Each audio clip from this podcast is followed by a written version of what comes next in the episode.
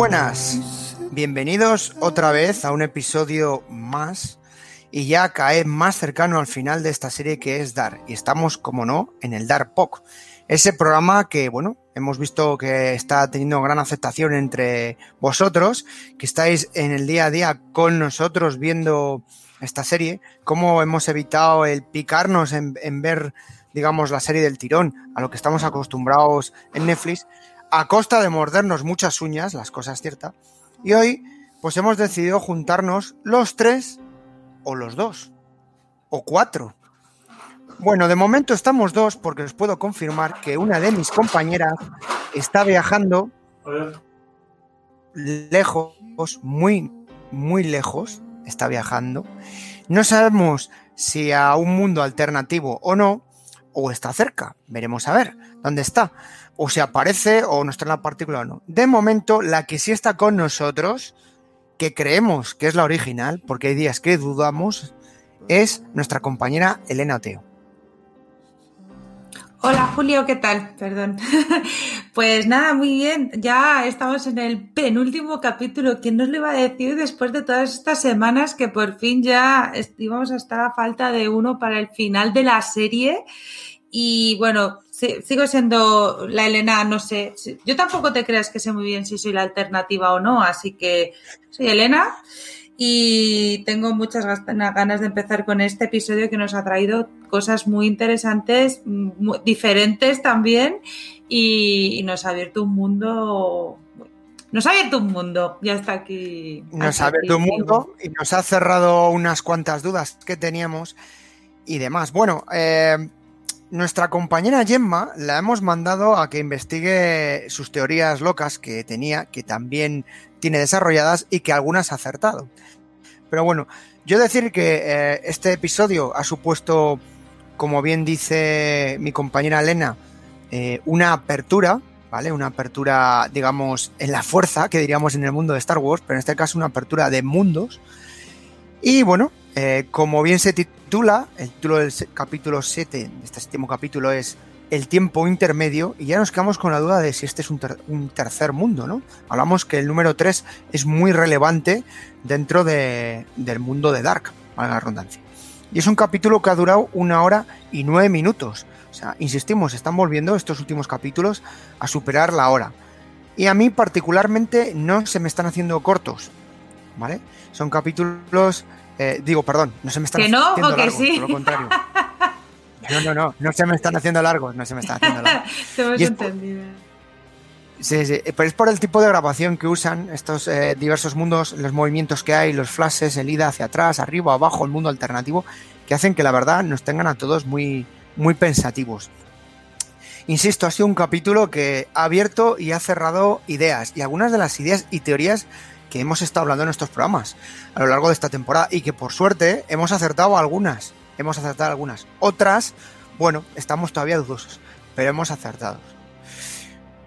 ¿Tú, Elena, te has visto con dudas abiertas o cerradas antes de empezar a analizar el programa?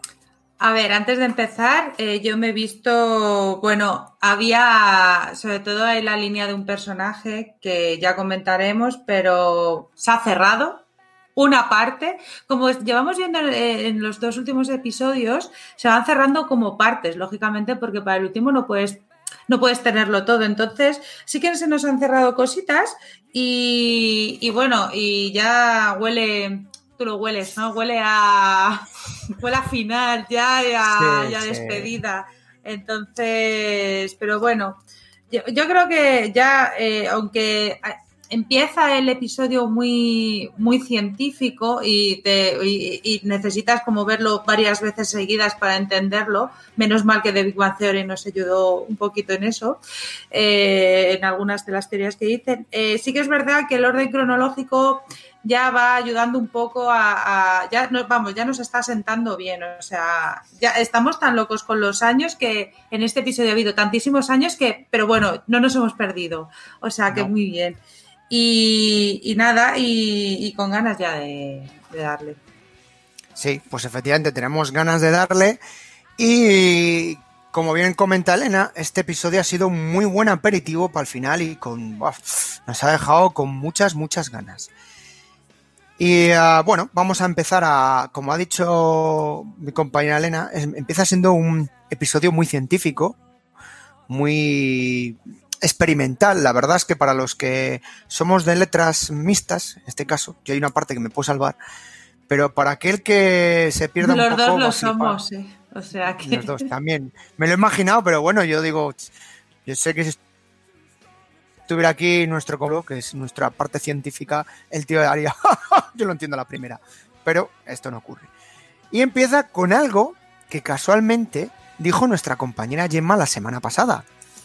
Y decimos, ¿qué es? Bueno, pues habla, o empieza eh, exactamente este episodio eh, con una voz en off de un señor, que, bueno, un señor que parece en los años entre 70, por las vestimentas, como dice un amigo mío, con cara de científico, la verdad es que el hombre aparece con mucha cara de científico, comentando que, ¿qué es la realidad?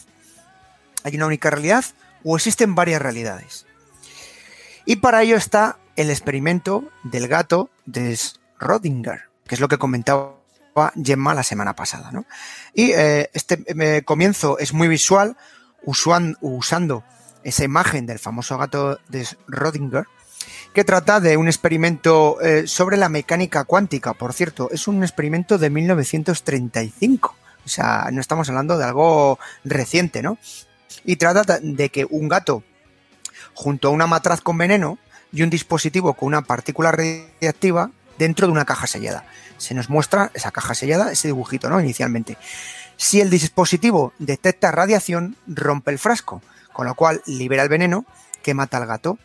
Según la interpretación que hay al respecto, después de un tiempo, el gato está al mismo tiempo vivo y muerto. Es decir, estamos jugando con una línea en la que está, hay momentos que está el gato vivo y hay momentos que está el gato muerto. Esto es un poco a modo muy resumen, muy Wikipedia del famoso experimento del gato. Y la cosa es, la cosa es, ¿no? Si no me equivoco, por Big Bang Theory, si no me equivoco, es que en realidad no sabemos, o sea, nosotros desde fuera no sabemos si el gato está vivo o el gato está muerto. Correcto. Y esa es un poco la rotura de cabeza que, produce o que nos inicia. Ya la primera en la frente. Bueno, y que el dibujo. cuando comienzas eh, con este. Eh, Sí, perdona, Julio. es que eh, eh, cuando nos empezamos con las imágenes, vemos que hay tres cajas, no dos. Correcto. Tres. No dos, tres. Tres realidades. Tres. Amiga, ay. Ya ahí lo dejo. Tiempo intermedio, que es el título. Tiempo intermedio, ahí nos queda la duda. Porque, eh, ¿qué frase continúan o siempre destacan en esta serie? El principio es el final y el final es el principio. Con lo cual, Estamos hablando de dos cosas, comienzo y final. Y aquí ya nos van a meter un tercer elemento, que también estuvimos comentando en anteriores capítulos, sobre todo en el anterior capítulo o anterior episodio y podcast, que destacábamos la posibilidad de que hubiera otra tercera opción. ¿Verdad, Elena? Hombre, no lo destacábamos. Yo era fehacientemente que tenía que serlo, porque dos no me valían. en mi mente había tres Jonas, 80 Martas, y es curioso, aunque luego lo veremos, es curioso cómo tanto la temporada pasada como esta, eh, yo hacía referencia al nacimiento de Charlotte y que tenía que viajar. Entonces no me cuadraba, porque siempre estábamos viendo cada 33 años.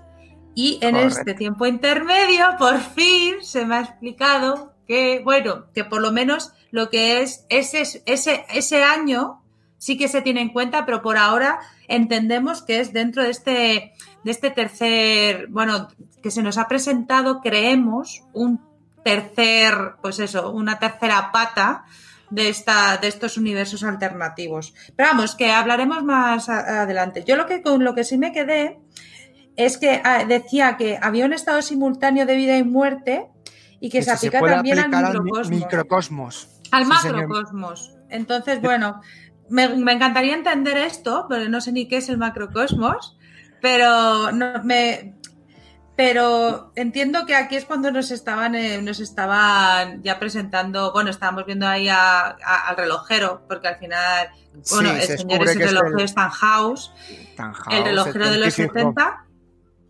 Y, y, y, nada, y nos empieza a explicar, pues a mí me recordó mucho también a Lost, cuando esos vídeos de, de Dharma, ¿no? Pues pues también me recuerdo un poco, bueno, a cualquier, en cualquier serie de Estados Unidos que les ponen el típico vídeo de los años 70, así muy con esos dibujos. No sé, me gustó mucho ese comienzo porque no, no, estábamos acostumbrados a ver el no, sin dar y me gustó mucho. Sí, la verdad es que a mí particularmente me recordó a, lo que has dicho, a los típicos comerciales norteamericanos de los años 70 donde te anunciaban cualquier producto milagroso, último novedad. Y efectivamente, como ha dicho mi compañera, pues nos habla de la simultad del microcosmos y cómo se va al micro y al macrocosmos. Habla de los dos. Y si podrían existir varias realidades paralelas, es decir, coexistir. Ya ahí nos está dejando algo. Hacemos, hoy va, por dónde van los tiros, que es lo que ha puntualizado antes mi compañera. Lo de varias realidades. Es decir, en el anterior capítulo recordamos cuando hablaban del famoso entramado Ave y hacía el simbolito este del infinito, que una, era una misma línea. Y si hubiera varias líneas funcionando a la vez, esto es un poco lo que nos vienen a plantear. Y en el momento que esta voz en off del científico, del, del, bueno, científico del relojero, se nos ve a Marta. A Marta que va justo a la casa de Jonas, justo antes de lo que sería el apocalipsis, cuando empieza esa destrucción. Y se ven dos Martas en paralelo, izquierda y derecha, ¿no? Con esa Marta con el pelo cortito, ya de negro. Y en una aparece un Bartos, un Bartos mmm, bastante machacado, ¿no? El hombre se le ve que le ha pasado mal, ¿no? Con la ropa ahí. Y le dice, quieto parado, quieto parado, quieto parado. Y le comenta que Adán la matará si va con Jonas, si va a rescatar a Jonas, Adán la matará. Que Adán no quiere impedir el apocalipsis y que él eh, le dice que conoce el origen y sabe cómo cortarlo o cómo para esta situación. Entonces ella se marcha con Bartos y en el otro eh, mundo paralelo que nos visualizan vemos como Jonas eh, ante el cadáver de su Marta, de su Marta digamos ya ensangrentado, sale corriendo y se mete digamos lo que sería en la parte inferior de la casa que hace como de refugio por así decirlo. Y ese es un poco el comienzo que ya nos plantea esas dualidades. Esto es interesante porque, claro, retomemos, ya vayamos para atrás. Eh, claro, nosotros ya conocemos a la Marta, está, claro, tenemos las dos realidades de Marta, al igual que teníamos las dos de Jonas, ¿vale? Pues estas son las de Marta. Marta es, tenemos a Marta que va a salvar a Jonas. ¿Qué pasa? Que esa, en esa realidad Jonas muere, que es matado por, por, por, por tantas Martas. Y luego Adam la mata que es lo que vimos la semana pasada, justamente cuando se acabó el, apocalipsis. Creo que la semana pasada o hace dos, ya no me acuerdo. Bueno, la, semana, pasada, fue, la semana, pasada, la última escena. Era el apocalipsis, pues entonces. Y en el otro tenemos que Marta no va a salvar a Jonas, sino que se, se va con Bartos, que es el que hemos visto. ¿Qué pasa? Que entonces Jonas viviría que sería Jonas que se pasaría 33 años en el apocalipsis y bueno, lo que iremos viendo también. Y por último, que Marta estaría en el Team Eva y que bueno, que ya veremos a ver cómo va ese final. Así que esas serían las dos realidades que se nos muestra de, de, de, lo que ya nos habían adentrado la semana anterior. Así que bueno, pero por lo menos sabemos que ha sido Bartos, el, entonces aparece este chaval que, que aún así, aunque le hemos visto el alternativo ya adulto, eh, en ese team Eva, cuando han sacado las fichas, eh, Claro, eh, no, sabemos nada más de él y este episodio tengo que decir que era necesario porque teníamos muchas dudas sobre este personaje y, por fin se, aclaran. Así que... Ah, bueno, y otra cosa, Bartos tiene una bola, lógicamente, pero porque ya sabemos que este Bartos es el alternativo que, bueno, que es del Team Eva. Entonces sabemos que Eva pues debe tener un montón de bolas de estas de la Isla del Tesoro y las va repartiendo por ahí en plan, oye, mira que aquí me sobra el cesio y o lo que utilice esta señora para tal. Y nada, os voy dando mis bolas y ahí vais a lo que queráis. Así que nada. Si te fijaste, el Bartos de que va a rescatar a, Marta lleva el, el mismo tres cuartos que luego presentó el Bartos que fue a buscarle a él antes del apocalipsis. O sea, lleva la misma chaqueta ya también desgastada, con lo cual entiendo que, va a ser ese Bartos, ¿no? Ese Bartos que acaba en el futuro con, en el Team EVA, ¿no? En el equipo EVA. Y ahora se nos plantea uno de los grandes, eh, que es lo que viene a dar a título al episodio, nos aparece la fecha de 1974 y aparece el tiempo intermedio. Y ahí ya dices tú, hostias, perdón la expresión, chicos. Claro. ¿Por dónde van? Espera, es que dice, mira, es que esto, esto, esto es lo que yo llevo pensando dos años. Claro, dices 1974 y está el relojero hablando. A mí lo que me hablaba me daba igual. Estaba ahí enfrente de la tumba. Quiero comentar solamente esto, ¿eh? Y claro, y pone que se había muerto en 1971. Su hijo, eh, la, nieta y, la, la mujer. Y la mujer en 1971. Claro. La semana pasada había, nos habían dicho o hace dos, es que ya no lo sé. Bueno, que Charlotte, Charlotte, nuestra Charlotte, había llegado al relojero el, mismo día, o sea que sería 1971.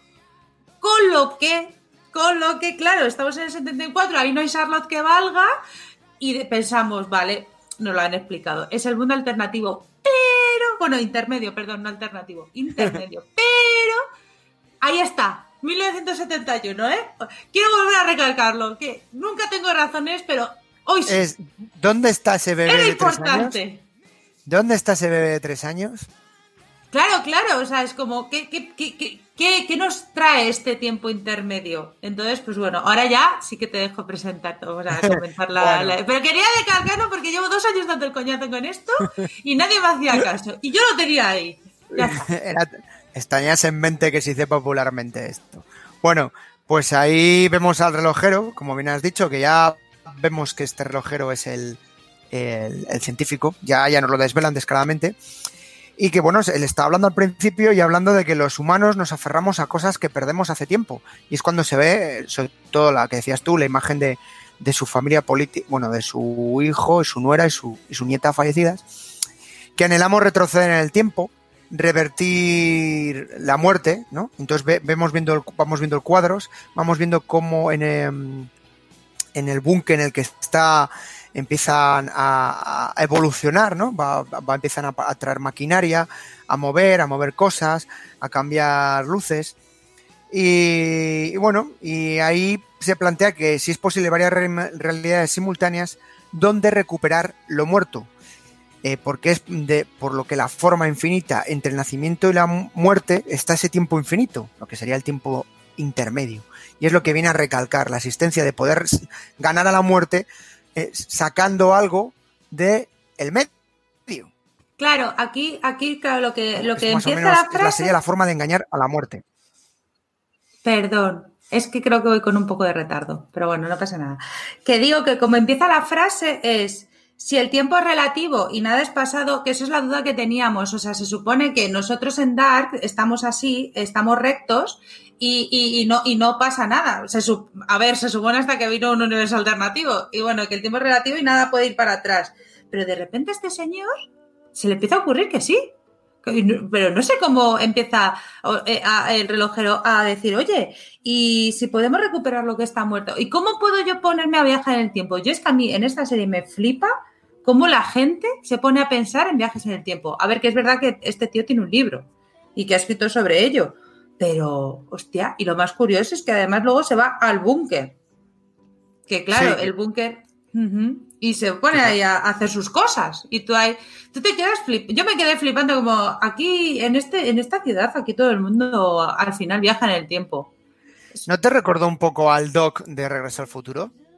En plan loco, sí, hombre, pero porque a ver, cualquier, al final es que no puedes, cualquier, cualquier referencia a viajes en el tiempo y hay alguien con un pelo blanco, o sea, el hilo pelo largo?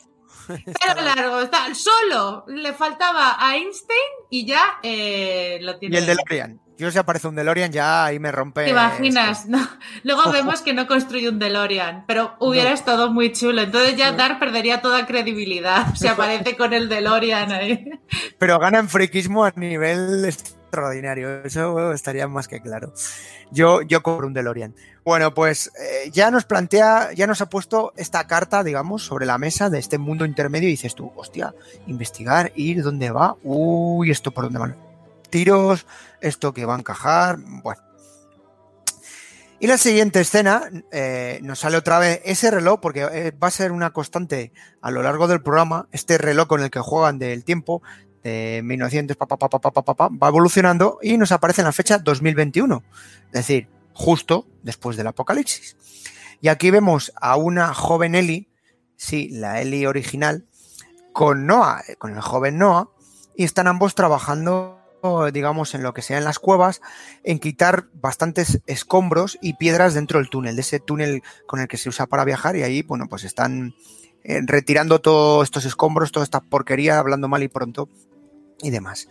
Por cierto, ella eh, en un momento después de estar retirando, que se ve un trozo de la, la puerta esta original que usaban para pasar, coge su reloj, del cual nunca, nunca se separa de ese reloj, pone para echarlo, y le pregunta a Noah por el paraíso. Vale, esto va a ser importante porque va a salir a lo largo del episodio un par de veces el tema del paraíso. Igual que el anterior capítulo, el anterior programa hablábamos todo el tiempo del entramado, el entramado, ahora es el paraíso, ¿vale? Entonces Noah, en lenguaje de signos, eh, le empieza a explicar que el paraíso es aquel sitio que es libre de dolor, de sufrimiento, donde todo lo que hemos hecho en la vida está olvidado, incluido el dolor, el dolor también se está olvidado, y ahí es donde los muertos viven, ¿vale? Y que Adam va a cumplir su promesa y que el pasadizo se abrirá. Es decir, como que Adam, cual profeta, les va a llevar a ese paraíso a los dos. Sí, este es el paraíso que se nos venía vendiendo desde la primera temporada, que era el que nos vendía Adam, y de la segunda, que creo muy pocos eh, creíamos que esto existiera de verdad, este paraíso.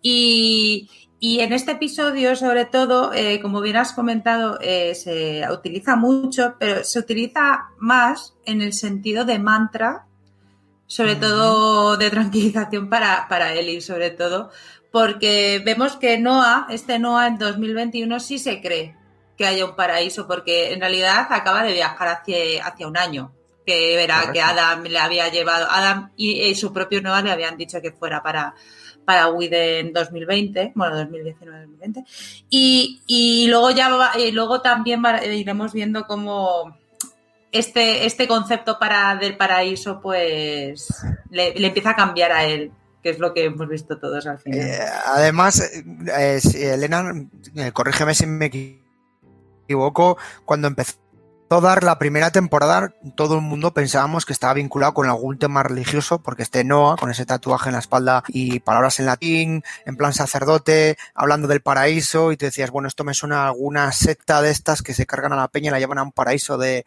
de este que tiene imaginario, y vemos cómo ha ido evolucionando el concepto de paraíso desde esa primera temporada. Es que desde que, desde la primera logia esta que nos creamos de Sigmundus es una logia que, que en realidad lo es, o sea, la base la base está ahí. O sea, la, al final, eh, es que al final la religión tiene que jugar, o sea, aunque en esta serie la religión no juega un papel importante para nada, las creencias eh, es, un motivador para, que la gente se mueva.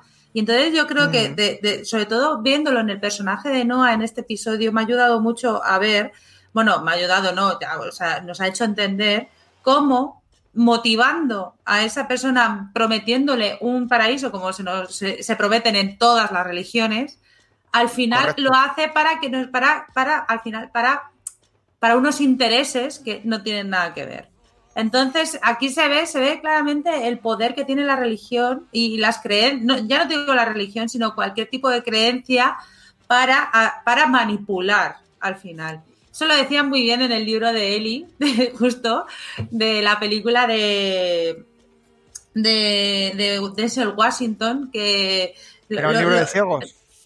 Que lo hablaba, lo hablaba, eh, lo, lo, dejaban muy bien ahí. Y entonces, y aquí en este personaje también se ve. Sí, eh, por cierto, el libro más leído de la historia y el que más se lee y o el que mayor número de ediciones tiene, ventas number one y que es muy, difícil, ese sí que, es el mejor bestseller de la historia, es la Biblia.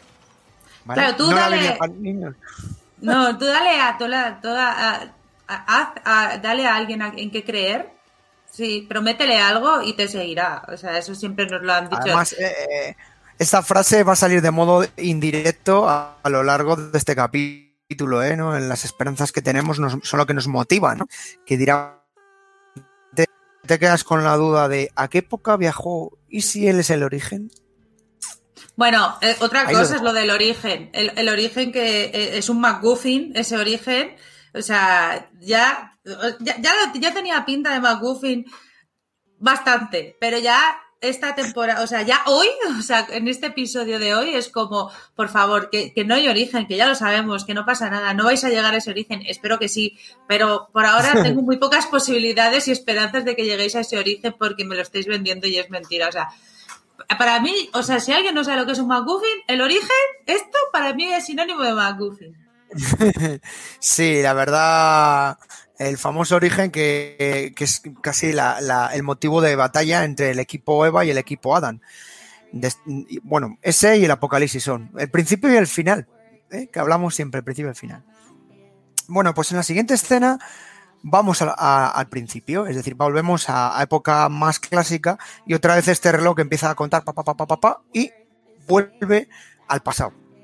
¿Y a qué año? A 1890, dos años después de que nuestros protagonistas hayan aparecido en, en la fábrica de Tannhaus. Bien, ahí vemos a Jonas que está experimentando con la máquina, va a intentar, digamos, eh, controlar esta energía que le había regalado Marta, ¿no? Este punto que le había dejado Marta, bueno, como a través de la electricidad lo que intenta es eh, controlar para el portal. Y en el momento que se acerca, porque da problemas, le mete una quemadura una quemadura bastante mm, grave, ¿no? Una quemadura, podríamos decir, de un nivel importante, lo cual me hace sospechar, viendo las cicatrices que tiene en la cara, que más que los viajes, por mucho que digan, me da que algo, ha tenido algún accidente antes de calmar la máquina, por así, o arreglarla. Pero bueno, esta es una teoría mía. No, pero que es verdad. O sea, al final cuando ves, cuando, cuando, cuando lo ves el brazo, que es justamente donde le da el este, la descarga, ves que la forma es igual que todo, que todo Adam, básicamente. O sea, al final, el tener que manipularla, porque entendemos que, bueno, no entendemos, no, no logra estabilizar el átomo, eh, bueno, no sé lo que es, el átomo, la partícula, lo que sea. Entonces, en el momento que, que, está a punto de estabilizarse y rompe, ahí es cuando empieza a dar y entonces ahí es cuando se tienen que hacer los cambios y, y ahí es como vamos viendo la evolución de, de, de Jonas a Adam en esa transformación. Sí, sí, sí. Ya, ya se le, como dices tú, ya le vas viendo más oscuro al Jonas. Ya dos años después, ya no es tan inocente, ya tiene una mirada un poco más retorcida, ¿eh? No sé, no sé, ya va cogiendo modo Adam. Bueno, pues sube a la habitación. luego, luego, toma la delantera también, ¿eh? sí, no, no, luego va por goleada. Bueno, pues vemos que sube a la habitación donde se encuentra a pues, que aquí sí que sigue un Tiny, pero es una opinión mía. Y entonces le recrimina o se encara con Jonas que por qué, que les había prometido salir de allí, que iba dos allí, que no ve que esto vaya a evolucionar, que no ve que vaya a poderse escapar, que no ve que se vaya a acabar con el apocalipsis. Y claramente se ve la actitud de digo, perdón, de Jonas, de Partos, de total desconfianza con respecto a Jonas, ¿vale? Que Además, ya le dice directamente que él piensa que no quiere evitar el apocalipsis, ¿vale? Y es cuando Jonas, en un modo muy controlador, le dice que esto va más allá, que lo que se busca es destruir el origen, lo que estamos hablando, el origen de todo. Es decir, y, de ese modo llegar al paraíso. Y Bartos nada, simplemente le insiste que lo que él quiere es irse allí e ir, volver a su casa. Vamos, que es lo más loable. Yo me he perdido, quiero volver con mi familia y, y saber dónde está mi familia. Y bueno, ahí acaba la escena de época, así, pero ya nos está mostrando, insisto, ese Adán, que ya hay un enfrentamiento entre Adán y Bartos, que luego nos sorprenderá de que Bartos siga con él, pero bueno, a priori pinta que va a haber tensión sexual no resuelta, que se dice popularmente. Bueno, y aparte, bueno, sí, eh, yo entiendo a Bartos, porque, a ver, de, pasar de un casoplón a estar en 1800 y casi no tienes ni agua corriente, pues obviamente no, no es igual. Y aparte, eh, bueno, eh, supongo que lo ibas a comentar ahora, pero Bartos, cuando se va, enfadadísimo, se encuentra con... Cuando se va indignado, se encuentra con una de las viajeras que Adam había enviado. Que Casualmente. No, no. Bueno, que bueno, se encuentra con esta chica de que se había encontrado Jonas en el 2052, que bueno, que al final ya sabemos quién es, Gemma tenía razón, y es Silvia, que sabemos que es la hija de Hannah y Egon. Entonces ya hemos cerrado otra cosa. Bien, vamos, Otro episodio tiripuel. 7. Entonces aquí ya vemos que obviamente sabemos lo que va a pasar con Bartos, aunque no lo hayamos visto todavía, pero, pero este, otra vez Adam quiere que se repita todo también. Entonces, Claro. pues esto es lo que vemos. Y efectivamente ves que va con el traje amarillo que esconde, que luego pensaba, bueno, la forma de esconder el traje amarillo es pongo dos ramas encima. Digo, joder, en aquella época en el bosque ahí lo encuentra uno, en fin. Bueno, vamos a, a correr un tupido velo al respecto. Y una cosa que me gustó, si te- os acordáis del anterior capítulo, esta chica, cuando encara con el fusil a, a Marta, antes de meterla, le dice, desnúdate. O sea, no desnúdate, desvístete. Y casualmente, que por cierto luego pensé, digo, joder, tienen la misma talla las dos. Y se ponen el traje de Marta. Se presenta con el mismo traje de época que anteriormente le había dado Jonas eh, a, a- a- Marta, a la Marta alternativa. Vamos, que al final todo se repite, el círculo. Y como bien puntualiza Elena, pues. Digo, no, sí, perdón, joder. Perdón, otra vez. Ah. es que no, no sé, no sé Nada, hablar hoy. está- es que estoy tan está- nerviosa que no, que te venía a lavar. Te venía, a- te venía a lavar porque, joder, es que eh, qué grande el detalle del vestido, ¿eh? Y que lo hayas anotado porque yo no me había dado cuenta. O sea, en esta serie es que lo tienen todo calculado y tú estás a tope con ello. Así que bravo. Sí, la verdad es que siempre os decimos, y que es una de las cosas que nos ha enganchado esta serie, es que tiene un montón de detalles y que todo aparece de un modo directo o indirectamente.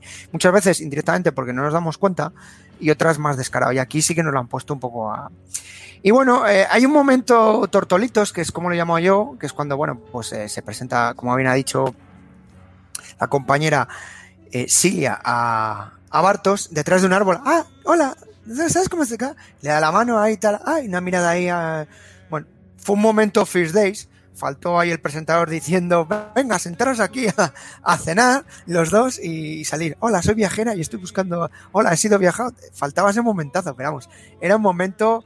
Hoy es, este es el momento Jorge Javier del programa. Sí, sí, no, además, pero es que lo más curioso es que además la cara de Bartos es cara de oler a pedo todo la, todo, toda la, toda la trama de Bartos, da igual que Bartos sea, es cara de oler a pedo todo el rato. Sí, Y claro, sí, sí. vemos que se, pero es que en, en todos que lo comentaremos, y claro, pero dices, a ver, si entendemos que no eres de ahí, pero de, ese tiempo, pero yo qué sé, ¿sabes? O sea, por lo menos por un poco de felicidad. Pues no, desde que se encuentra con esta chica, cara de pedo todo el rato. Sí, la verdad es como, ¡ay, ir! Pero bueno, bien, bien, bueno. Bueno, pues una trama que ya vemos que se va cerrando el tema. Y pasamos otra vez en ese reloj contador, que la verdad es que va a toda velocidad, nos lleva al 2023, ¿vale?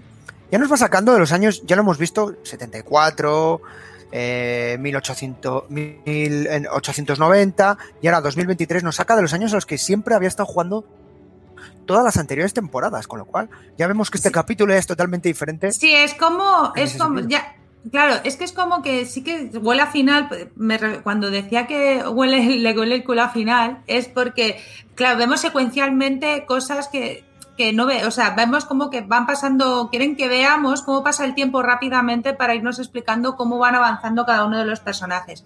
Y ojo, me parece correctísimo porque esta serie nunca se, no, nunca diremos que es lenta ni nada, porque pasa un montón de cosas, pero en el tiempo siempre nos tiene establecidos en, en- unos cuencos, como bien has dicho.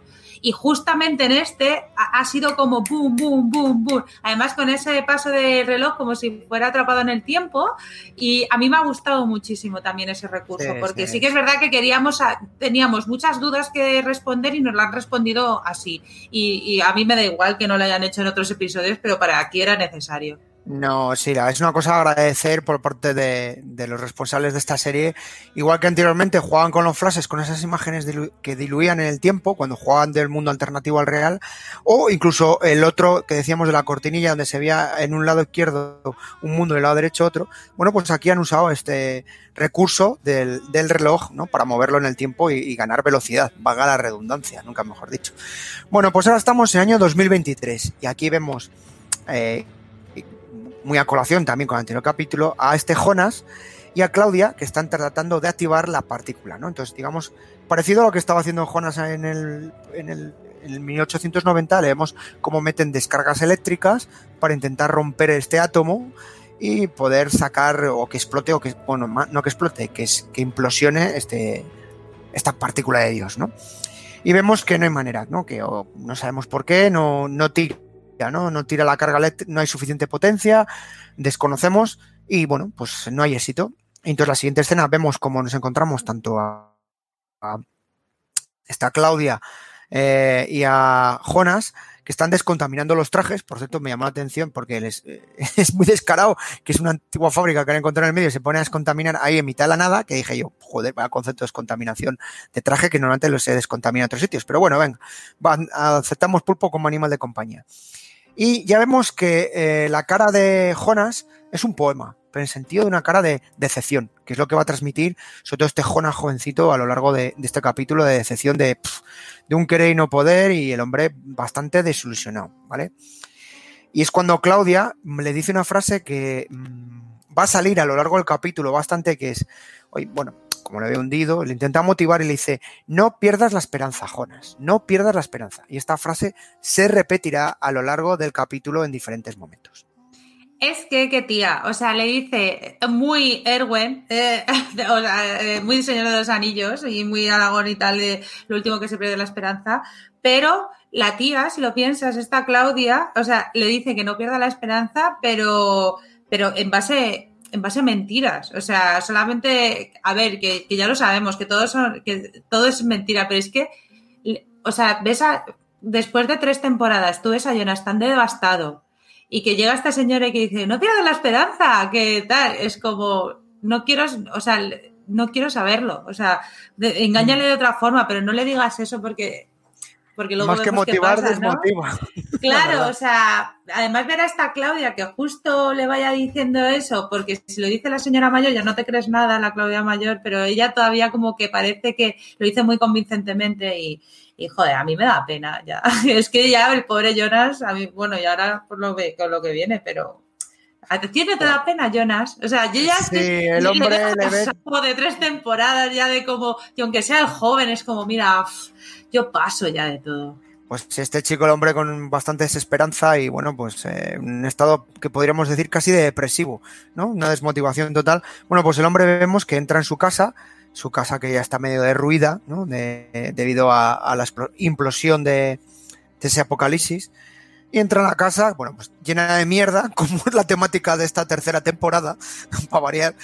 Y bueno, sube a la guardilla, esa guardilla donde ve, digamos, esa viga que tanta importancia tuvo en la primera y segunda temporada, en la viga donde su padre, donde ese Miquel, se ahorcó. Y vemos cómo mira fijamente la viga, saca una soga y prepara la soga para ahorcarse. Coloca una silla, además eh, lo han ralentizado en el sentido que ha sido una escena que los tíos lo han sacado. Por eso cuando decían las famosas, decimos siempre con humor en otros capítulos, decíamos episodios, sexo y suicidio. Mira, pues ahora aquí venía lo del suicidio que decíamos, ¿verdad, Elena?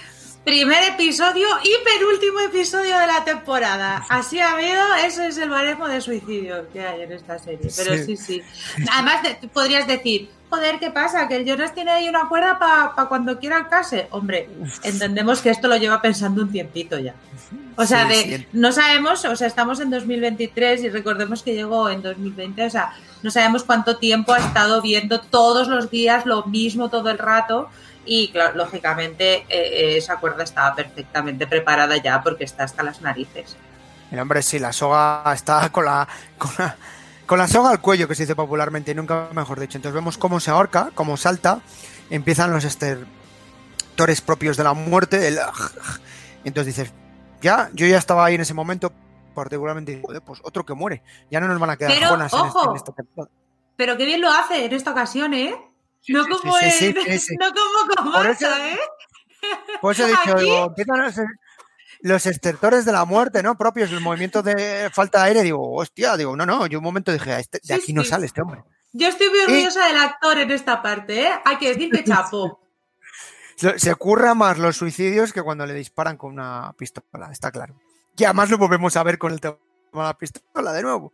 Y en ese momento entra un Noah, el Noah joven, este Noah, que por cierto entra así, con caso sorpresa, saca una navajita eh, de estas, yo me he reído en esta parte de la escena, pues saca una navajita un poco de estas de, de comerse el bocata o la típica suiza y empieza a cortar la soga que dije, como sea con esa, vas a estar tres, vamos, si te ha muerto antes el tío antes de cortar. Pero bueno, milagros del Señor. Eh, Noah no era en las anteriores temporadas que tomaba manzana con, un, con una navaja. Una navajita.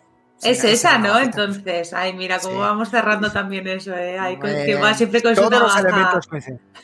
claro, es una, una, navajita fina de comer, tal. Y bueno, corta. Y entonces cae el hombre, está. Y le dice, y bueno, que no puedes morir. Le dice, no puedes morir. Y entonces él se levanta, le mira y dice, ¿qué haces tú aquí? Le reconoce, le reconoce a ese Noah joven. ¿Qué haces tú aquí todo sorprendido? Y Noah le dice, mira, es que el apocalipsis debe producirse para salvar a todos. Y entonces en ese momento le saca una pistola, una pistola de los años 30, por cierto, curiosidad friki del presente, eh, se la martilla, es decir, se la prepara, y el Noah empieza a dispararse en plan ruleta rusa a la cabeza. Y nada, no suena, es como si estuviera encasquillada la pistola, clac, clac, clac. le coge la pistola. ¿Qué has dicho? Noah, perdón, Jonas.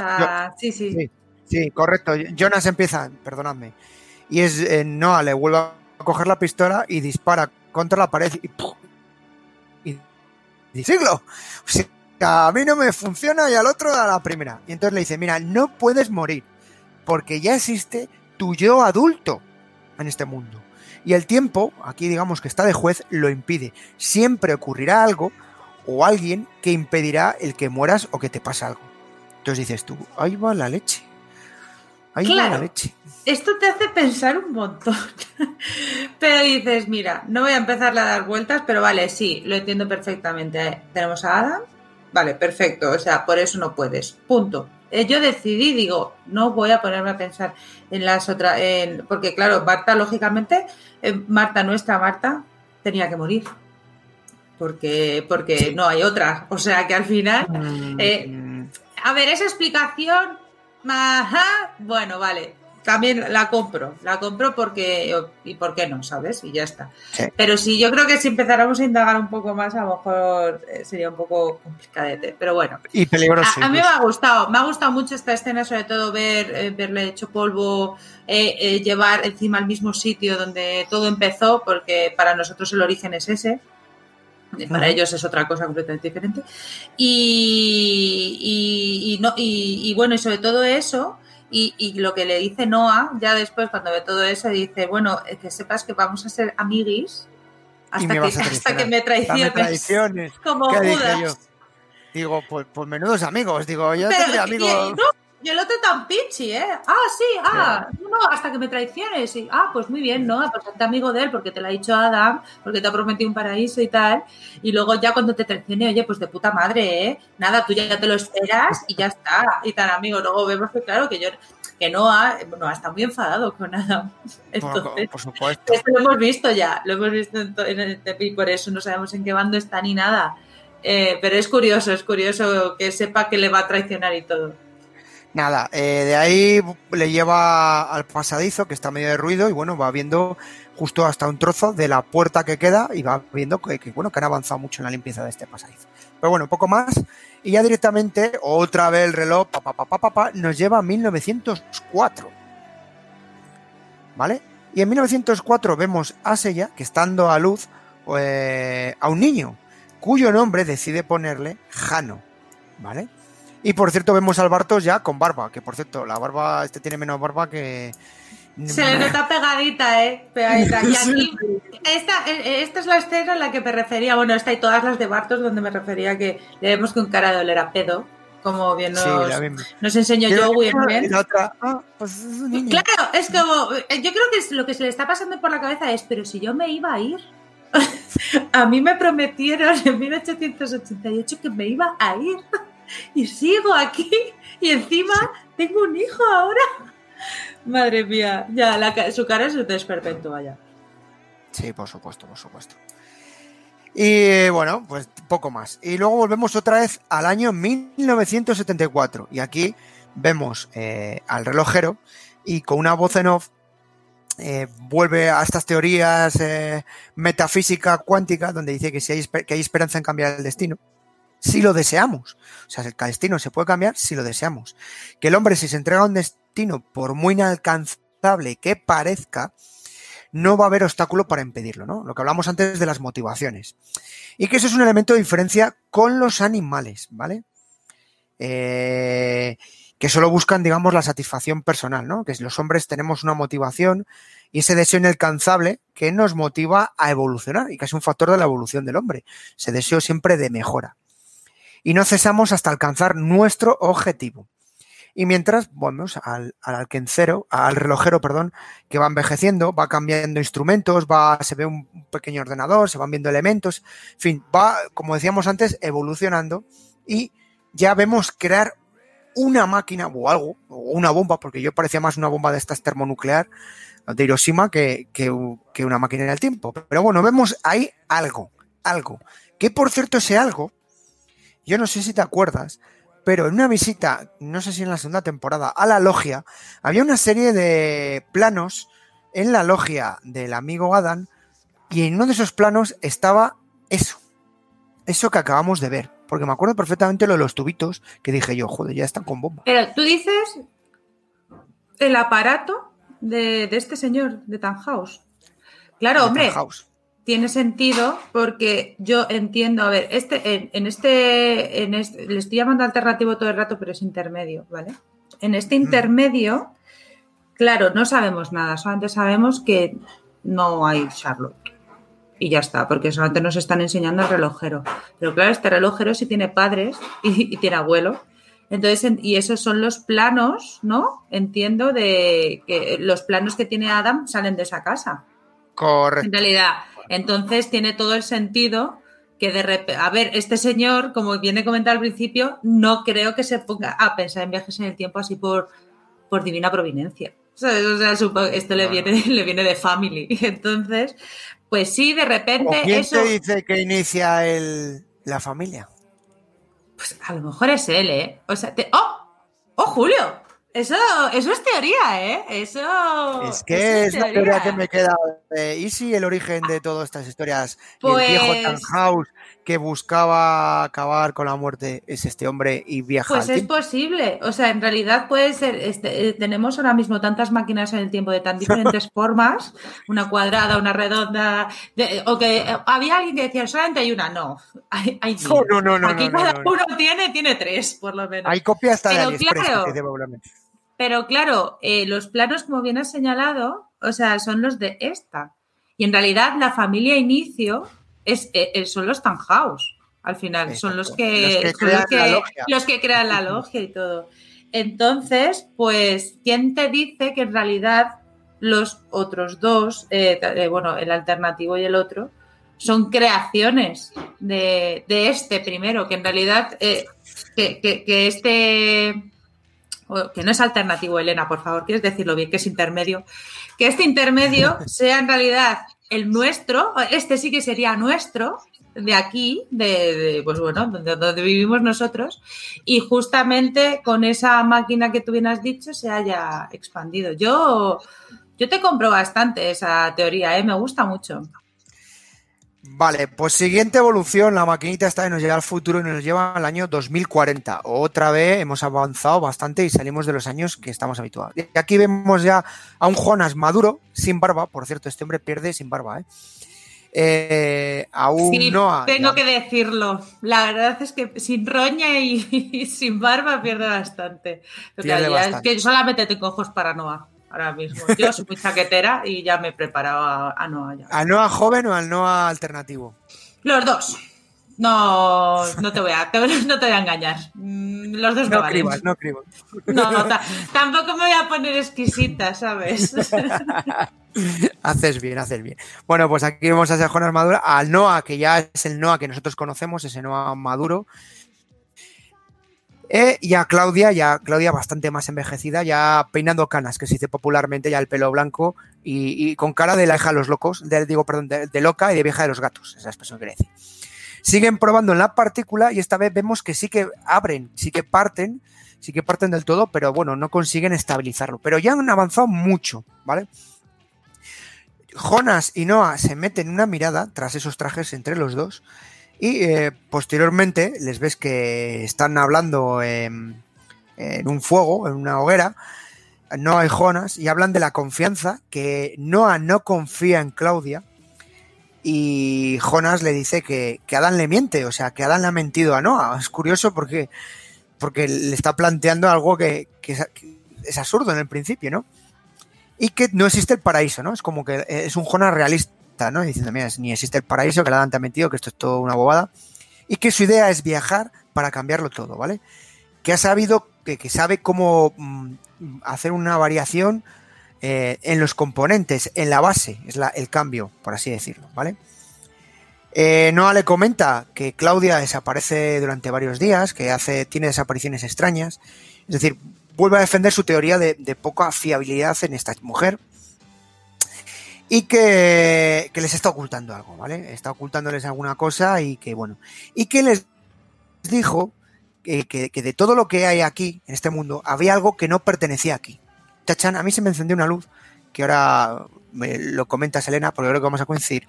Y luego automáticamente se abre una casa chabola, que luego dije, joder, si hay casas que están bien en condiciones, porque me hace una chabola a mitad del campo. Pero bueno, nos hace una chabola con una luz que te cagas por dentro. Y aparece esta Eli, esta Eli madura, eh, que le llama Noah. Vemos que no tiene cicatriz, no tiene el problema en el ojo que, había tenido anteriormente. Y bueno, y llama a, a Noah para que entre en casa. Y, y nuestro Jonas se queda mirando las llamaradas de la hoguera. Sí, a ver, claro, o sea, tenemos, bueno, tenemos varias cosas. Claro, Eli es una joven Eli, o sea, todavía no tiene nada del ojo. Entiendo que lo del ojo vendrá, vendrá después, porque le, queda mucho tiempo ahí todavía. Entonces también la vemos embarazada, está embarazada de Charlotte. Y ahora mismo, eh, bueno, y la de la desconfianza de Claudia es total y absoluta, o sea, es que es que no sabes ni de dónde viene ni nada. aquí, claro, la fe, es que con, esto, con, otra vez con este tema, por ejemplo, con Noah, es que la fe ciega que se tiene, eh, que se tiene, eh, que tiene, que tiene Noah, o no, perdón, que tiene Jonas en todo lo que le dicen, claro, eh, al final es como que, ingenuo eres, pero también es verdad que no tienes otra cosa, que yo ya lo decía hace dos semanas o tres. Claro, es, que no tienes otra cosa a lo que agarrarte. ¿Cómo no me voy a fiar de la gente que me está diciendo cosas? Y aparte me, dicen, y esta señora es, científica, bueno, no es científica, lleva una, una, una, llevaba una central nuclear, entonces, ¿cómo no me voy a fiar de ella? Sobre todo para usarla para, para tal. Pero lo que tú me has dicho de que si comentábamos eh, que había algo que no pertenecía a ti. Claro, Claudia, Claudia le, había comentado a Noah eh, que había algo que, de, que lo, de lo que había aquí que no pertenecía a ese tiempo, que yo entiendo que es Charlo. Bueno, claro, es que tampoco sabemos esta, esta, Claudia. Yo entiendo, es mi teoría, ¿eh? Claro, a ver, también es verdad, también es verdad que eh, Noah tampoco pertenece a este tiempo, ni Claudia tampoco pertenece a este tiempo. El único que pertenece a ese tiempo es Jonas. Porque ninguno pertenece a ninguno de ese tiempo. O sea, Jonas y Eli son los únicos que sí que pertenecen, porque son los que han seguido creciendo, aunque Jonas haya viajado y tal. Pero bueno, o sea, lo que no pertenece, lógicamente, pues sí, tiene que ser, tiene que ser ella, tiene que ser el, ese bebé y, pero claro, tampoco sabemos hasta, hasta qué punto sabe esa Claudia, de qué, de qué plan. Es que no, es que no sabemos nada, porque como Eva, y Adam se guardan sus cositas y se guardan todo, entonces no, llegamos a saber todo lo que... ¿Qué, sabe? Porque hemos visto, por ejemplo, en, esta en este episodio, ¿qué sabe Noah? ¿Y, por, qué se, por qué, motiva, qué, motiva a Noah, por ejemplo? Pero nunca llegamos a saber, a saber en realidad cuánto se sabe, quién sabe qué, hasta qué punto, y los únicos que lo saben son Adam y Eva.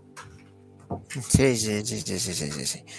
Bueno, pues siguiendo un poco con el, programa, eh, una de las cosas que suele ocurrir eh, en, este programa o en este capítulo es que nos, nos salen temas alternativos, ¿vale? Y cuando hablamos de temas alternativos, pues una de las figuras más alternativas que hay en la constante es Jen Mayas. Hola, Julio. Y se acaba el episodio. ¿Qué, ¿Cómo te quedas? ha sido nombrar la tensión de algo alternativo y la presenta Jen Mayas. O sea, esto el programa empieza a ser preocupante. Una llamada misteriosa. Y hoy, Gemma Mayas, que no sabemos. La pregunta, Gemma, ¿en qué mundo estás? ¿El alternativo, el intermedio o el actual? Pues creo que estoy en el mundo y tres cuartos, o sea, ni uno ni en el otro. Pero vamos, después de ver este episodio, eh, de verdad, o sea, y con lo que ya habéis comentado, eh, si la semana pasada me explotaba la cabeza, aquí ya, por más respuestas que me den, todo me da desconfianza. Como mi llegada, que dices, ha llegado para quedarse, ha llegado porque sí. Mm, ¿Cuál es o ha llegado a patrolear. ¿Has llegado, ¿Has llegado a patrolear?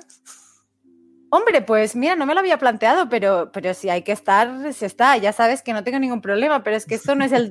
No es, iba a decir, no hablamos del, del podcast, que no hablamos de The Walking Dead, entonces no me sale. Es algo innato. O sea, de cuando yo estoy en el podcast, troleo. Pero en el Dark Pod me pongo muy seria y, y, nada, quiero que sigáis comentando el episodio como si nadie hubiera pasado, como, como en este episodio.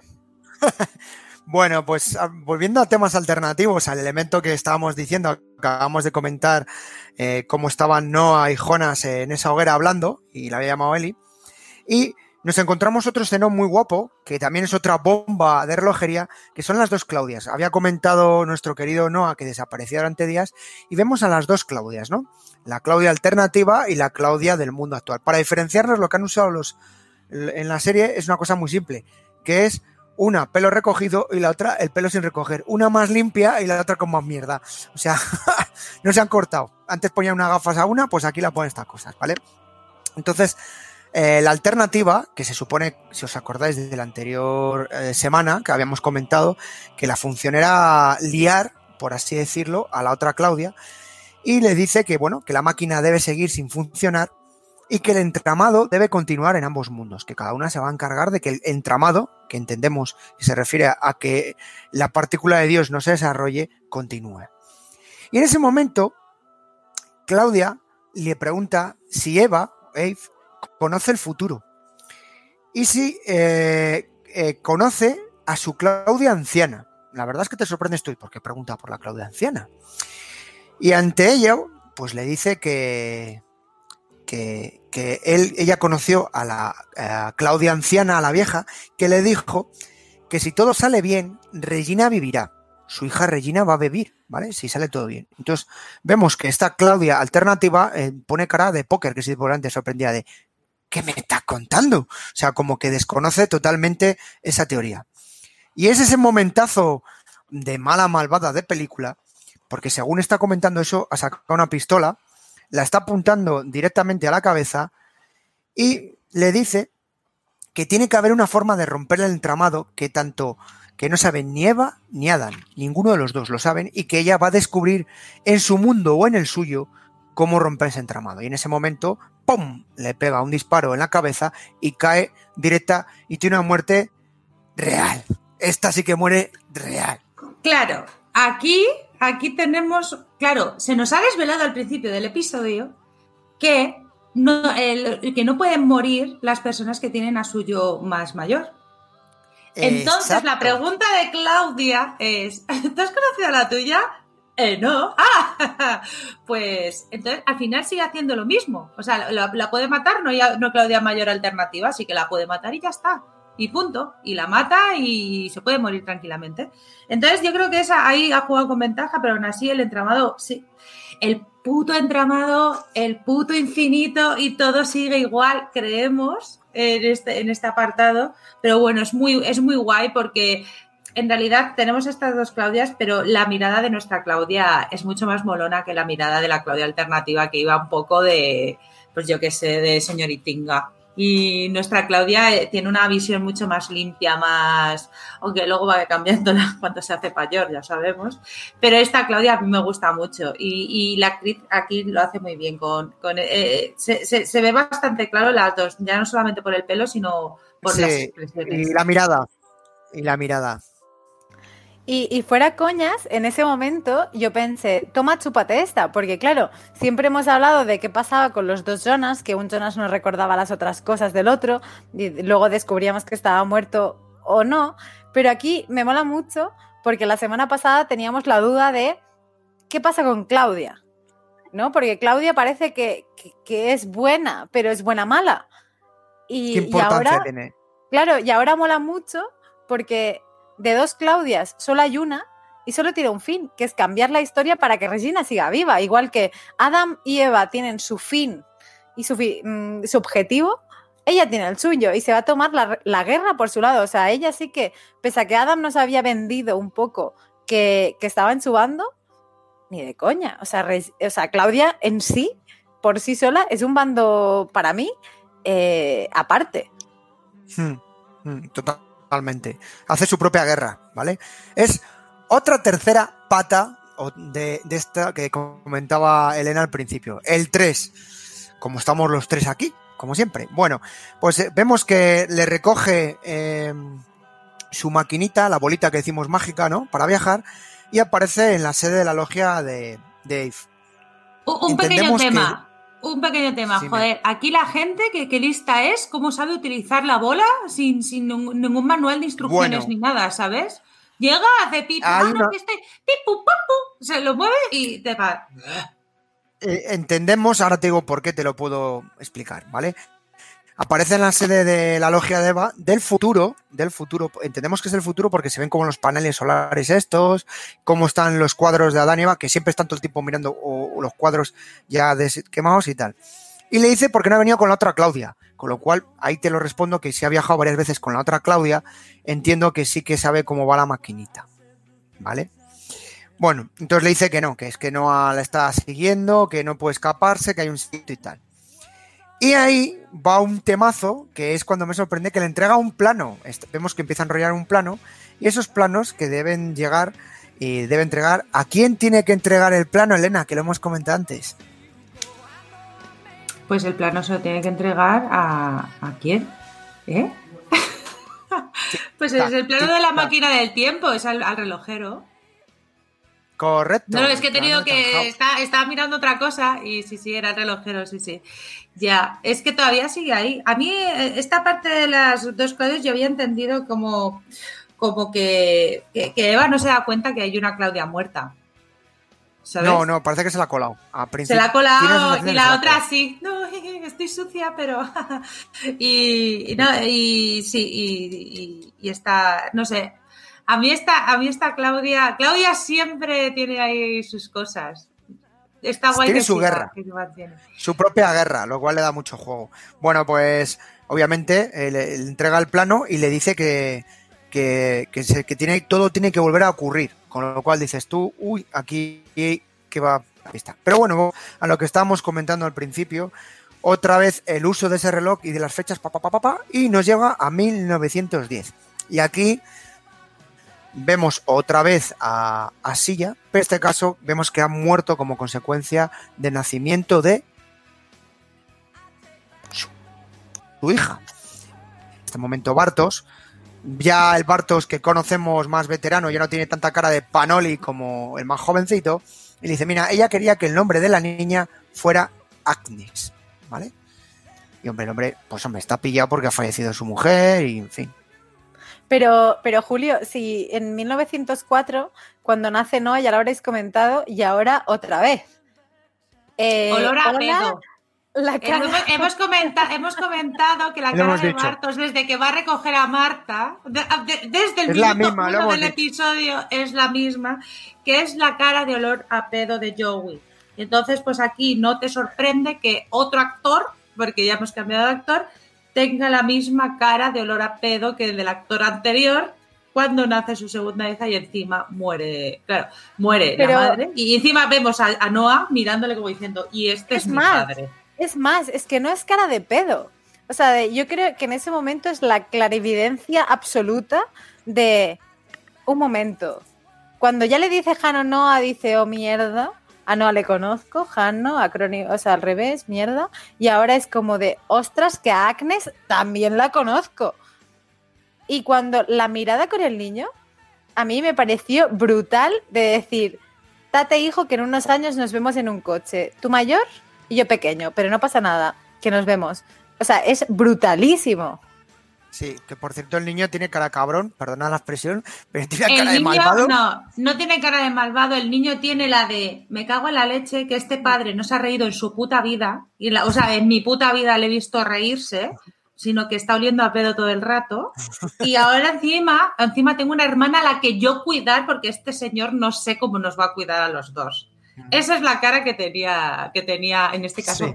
Bueno, la verdad es decir que el actor gana sin barba gana sin barba.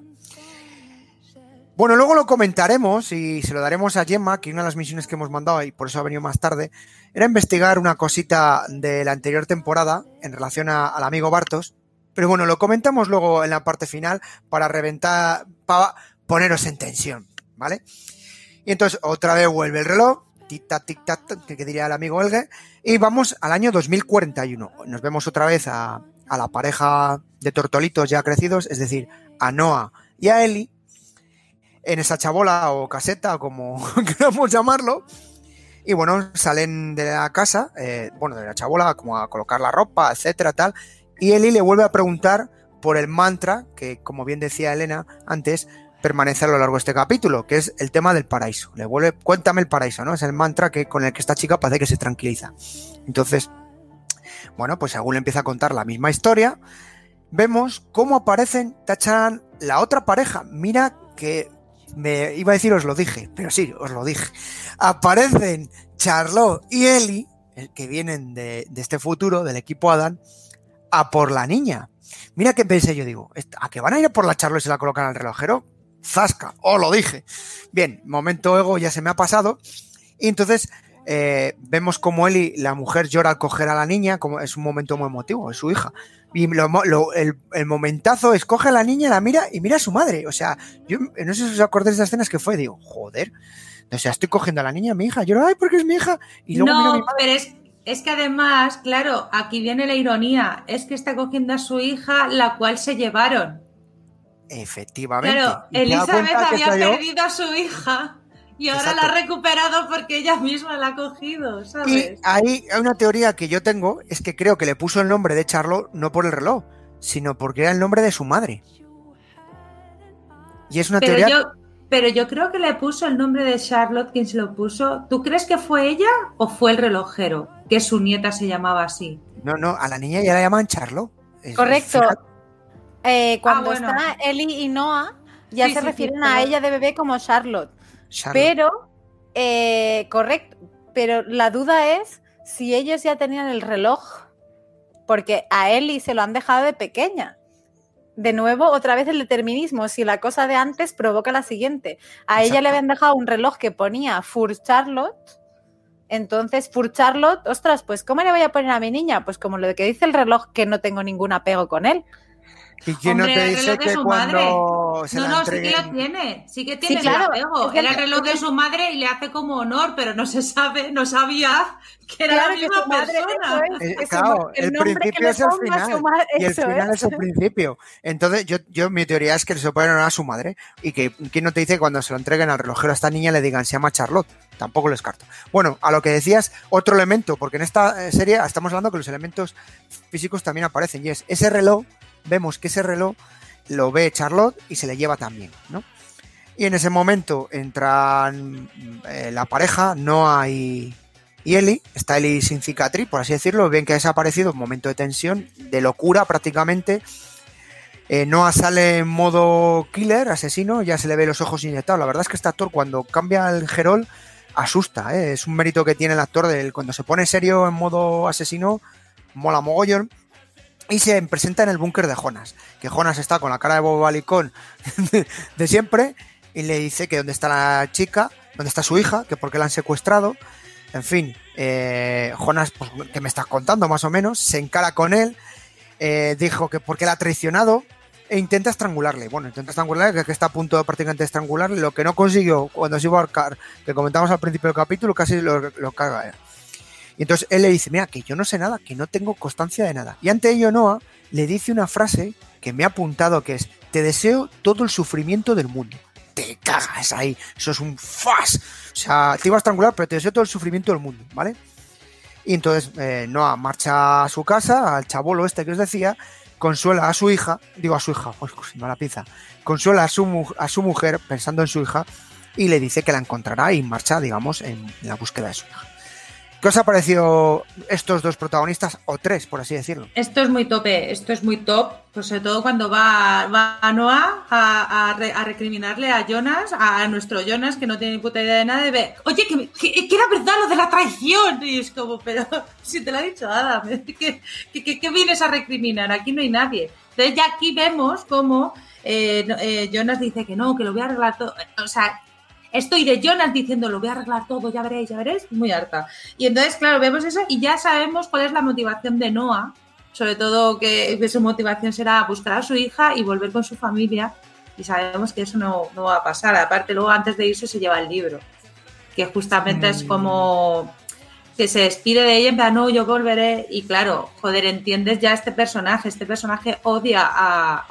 ya, nosotros le vimos como que era impasible frente a Adam, ¿no? Que parecía que era de su mm. team, pero en realidad está, eh, está eh, Adam le, alimenta, alimenta que esté con él solamente porque le promete que volverá a tener a su hija y a su mujer. Y es mentira. O sea, bueno, lo pues sabemos ahora que es mentira. Claro que sí, claro. Pero es lo que hablábamos antes, está motivado por una creencia. O sea, ya lo del paraíso no se lo cree pero está motivado por una, por una creencia que es mentira. Entonces, pues claro, por eso al final vimos en la segunda temporada lo que pasaba. Claro, además hay una voz en off, eh, perdona Gemma, antes de que te deje, que dice, el hombre puede hacer lo que desee, pero no puede elegir lo que desea. Chan, chan. Justo, eh, de hecho iba a mencionar esto porque me parece brutalísimo. Además que, Julio, me acordé mucho de ti cuando lo vi, que cuando Eli, Eli 2053 junto con Charlotte Viajada 2053 arremeten contra la niña y se la llevan. Digo, ¿queríamos dos mujeres? Pues aquí las tenemos. Porque claro, Charlotte sabe quién la ha hecho de padre. Entonces, de nuevo, vamos a provocar lo que ya sabemos que va a pasar. ¿Dónde dejamos este niño? Vale, nos lo quedamos tú y yo. ¿Qué hacemos? ¿La dejamos en 2053 con los guerrilleros? No, hombre, no. Vamos a hacer una parada y la vamos a dejar con alguien pero eh, esto me pareció muy chulo, además de que Eli en 2053, igual que Noah arremete contra Jonas, porque Adam le ha dicho que dejarán de ser amigos, claro, Eli en el 2053 cuando acusa a Jonas de es que tú la has liado, te ahorco, tal, y que luego dice, uy, perdón, bueno, ya te ayudo un poco, pero eso que habíamos ya visto viene motivado por esto, porque el último recuerdo que tenía Eli de Jonas igual que Ulrich hizo con Elge, de tú de mayor eras un hijo de puta cuando eras pequeño, si te mato no existes.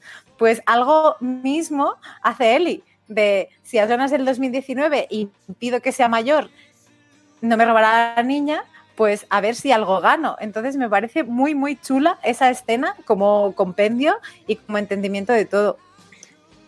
Bueno, pues eh, volvemos otra vez a este reloj mágico que vuela en el tiempo y nos vemos a 1986. Y vemos al relojero, por cierto, que con esa edad tenía, eh, ya Charlotte estaba crecidita.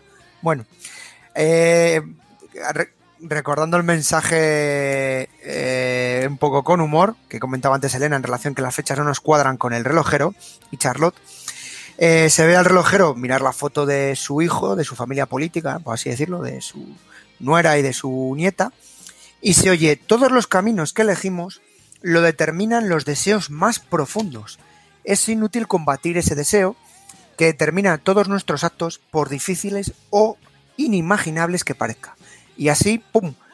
Vemos que activa esa máquina del tiempo, o no sé si es una bomba nuclear, la verdad, porque ya me quedo con la duda por la estructura, pero sí, activa ahí y ya nos abre el melón este del, del tiempo intermedio que comentábamos al principio. Y, una cosa que quería comentaros, de, vale, el 86 es una fecha conocida. Eh, si recordáis, el relojero está en el búnker y el búnker en el 86 era una habitación azul con una máquina con un panda, como habíamos visto a Jonas eh, interactuar con Helge y que luego vemos al final del episodio llevándole de nuevo a 1954. Correcto. Pero, eh, claro, de cómo venimos viniendo, viendo todo el episodio, ¿Qué es la realidad conocida? ¿Qué es la realidad que conocemos? ¿Cuál es la realidad que Schrödinger nos quiere presentar? ¿Y cuál es la Marta de la cicatriz en un lado o en otro que nos están planteando? Entonces, después de ver esta escena, digo, wait, un momento, a ver, 365 días de 1986 dan para mucho, pero ¿y si este, esta, lo que estamos viendo es fruto de un 86 que no conocíamos? Es que eso justo eh, lo hemos hablado al principio, que, que, Julio ha sacado una teoría muy guay y entonces, que sí, que básicamente, obviamente aquí estaría una Charlotte, el búnker sería un búnker, pero este intermedio es el la tercera pata que nos faltaba. A mí por lo menos me faltaba de la, de la anterior, o sea que sí, sí. Yo ya he dejado caer que el viejo va a ser el origen de todo, pero bueno, eso es una teoría que veremos y confirmaremos en, en el siguiente capítulo, que tengo ganas. Bueno, volvemos otra vez a, a este reloj del tiempo y ahora esta se retrasa y aparece en 1911, otra fecha que no conocíamos. Entonces vemos a, a Bartos que está arreglando un coche, mira, ha aprendido algo de mecánica para la época. Y entonces le vemos que está arreglando y aparece la amiga de Elena, la actriz favorita. Muy fuerte todo, aparece con su maleta y su hija. Y su hija ya sabemos quién es, que es Silvia, perfecto. De, además de tiene con la cicatriz la niña. La cicatriz niña, por si acaso no te habías dado cuenta por el nombre y tal, es ella. Y entonces aparece ahí con la máquina del tiempo y, y, y diciendo, no, es que, bueno, es sorprendente porque te faltaba. Digo, yo estaba tan tranquila y de repente aparece y digo, joder, es verdad que no me acordaba de aquí de la semilladora. Y, y sí, sí. Y muy, no, la Bueno. verdad es que me gustó mucho verla. Bueno, pues aparece, ahora lo que le han cambiado es el peinado, ¿no? Un peinado más de época, eh, para que, bueno, se distinguiera. Entonces aparece allí y pregunta por, por Jonas, no por Adam, pregunta por Jonas, ¿vale? Entonces eh, Bartos le, le lleva a la sede de la logia, que me he quedado con curiosidad porque parece como que la sede de la logia estuviera en la fábrica Tannhaus. Mientras que siempre históricamente Claro, claro. eh, la imagen que me parecía es que era siempre debajo de la iglesia, si os acordáis, ¿no? Y aquí Ah. es como si estuviera en el antaño, era debajo de la, de la iglesia. Y ahora aquí, Claro, no, ya, es verdad. ahora aparece como de- de- dentro de las instalaciones, ¿no? De Tannhaus, ¿no? Bueno. Y entonces le comenta a Bartos, dice, sí, te va a llevar, pero los viajes van dejando secuelas, es decir, la va preveniendo de lo que se va a encontrar. Entonces nos encontramos a este Jonas, eh, ya con quemaduras, ya con la ropa esta, digamos, de jefe, de sheriff, mirando el cuadro que siempre presume, ¿no? Esta caída al, infierno. Y se presenta a Hannah y se gira y le dice, mira, eh, soy Hannah, tu mamá, por así decirlo, y esta es tu hermana. Dice, ah, es tu hermana Celia. Y el otro, en un momento muy emotivo que le veo, ¡buah! un momentazo donde vemos a Jonas llorando ahí, se tira, ¡guau! te quiero, I love you, vamos. Es decir, la cicatriz se movió. Que por un momento dije, wait, un momento, o sea, que sea tu hermana quiere decir que Bartos y tú sois cuñados. Es decir, que el tío con el que os peleabais por Marta, que muerto el perro, se acabó la rabia, y ahora de repente pasas de odiarle a lamerle los pies, ahora resulta que es tu cuñado. Y hermanastro. Casi Es que- todo, es todo Hasta magnífico. luego. Gracias, Hanna. O sea, por estas cosas, eh, además este Adam ya empieza a saber cositas ya. Claro, él se ha hecho su, su puzzle y obviamente pues que venga esta señora ahora mismo le da exactamente igual. Es más, yo creo que incluso le altera un poquito los planes. Sí, eh, hay una expresión eh, que se dice en castellano antiguo que es la refanfinfla, hablando mal y pronto. Y entonces nos encontramos que Hannah ya dice algo que es, ya es para apuntar. Y es le comenta, dice, ¿cómo nos has localizado? Dice, mira, hace unos días vino una señora mayor, Eve, Eva, que les dijo que, que le me estabas buscando y me dijo dónde localizarte. Y haces tú, uy, aquí me da que ha habido un movimiento de ajedrez por parte de Eva, ¿vale? Y le- entonces, bueno, le dice, oye, Bartos, búscales una habitación. Mm, se traslada eh, a las dos y por la noche se ve seguidamente cómo están las dos durmiendo, por cierto, la cama de siempre y una camita chiquitina para la niña. Y sube eh, nuestro protagonista, nuestro Jonas, e intenta coger a la niña, a Silia. Entonces, bueno, sé que le pilla su madre y, Ja- y Hannah dice, ¿qué haces? Entonces se sienta Jonas con su madre, la mira y le dice que este no es el sitio, no es el sitio de la niña ni el suyo. Y ahí hay un movimiento de gira, se monta encima de ella y le hace una estrangulación. Bueno, esto ya es una explicación más. Igual que está la parte científica, está la explicación psicótica. Le hace una estrangulación sobre la boca, prácticamente apretando la boca y las vías respiratorias. No la estrangula apretándola al cuello, sí, no las vías respiratorias, ¿vale? Y bueno, vemos cómo muere Hannah, que sé que este es uno de los momentos que estabas deseando, Elena. Qué poético, qué poético que muera Hannah a manos de su propio hijo, del cual estuvo pasando literalmente porque estaba más preocupada por Ulrich que por otras cosas. Así que en este, en el universo donde está Jonas. Así que a mí me ha parecido perfecto. De repente aparece de la nada porque la Eva esta se lo dice, me parece muy bien.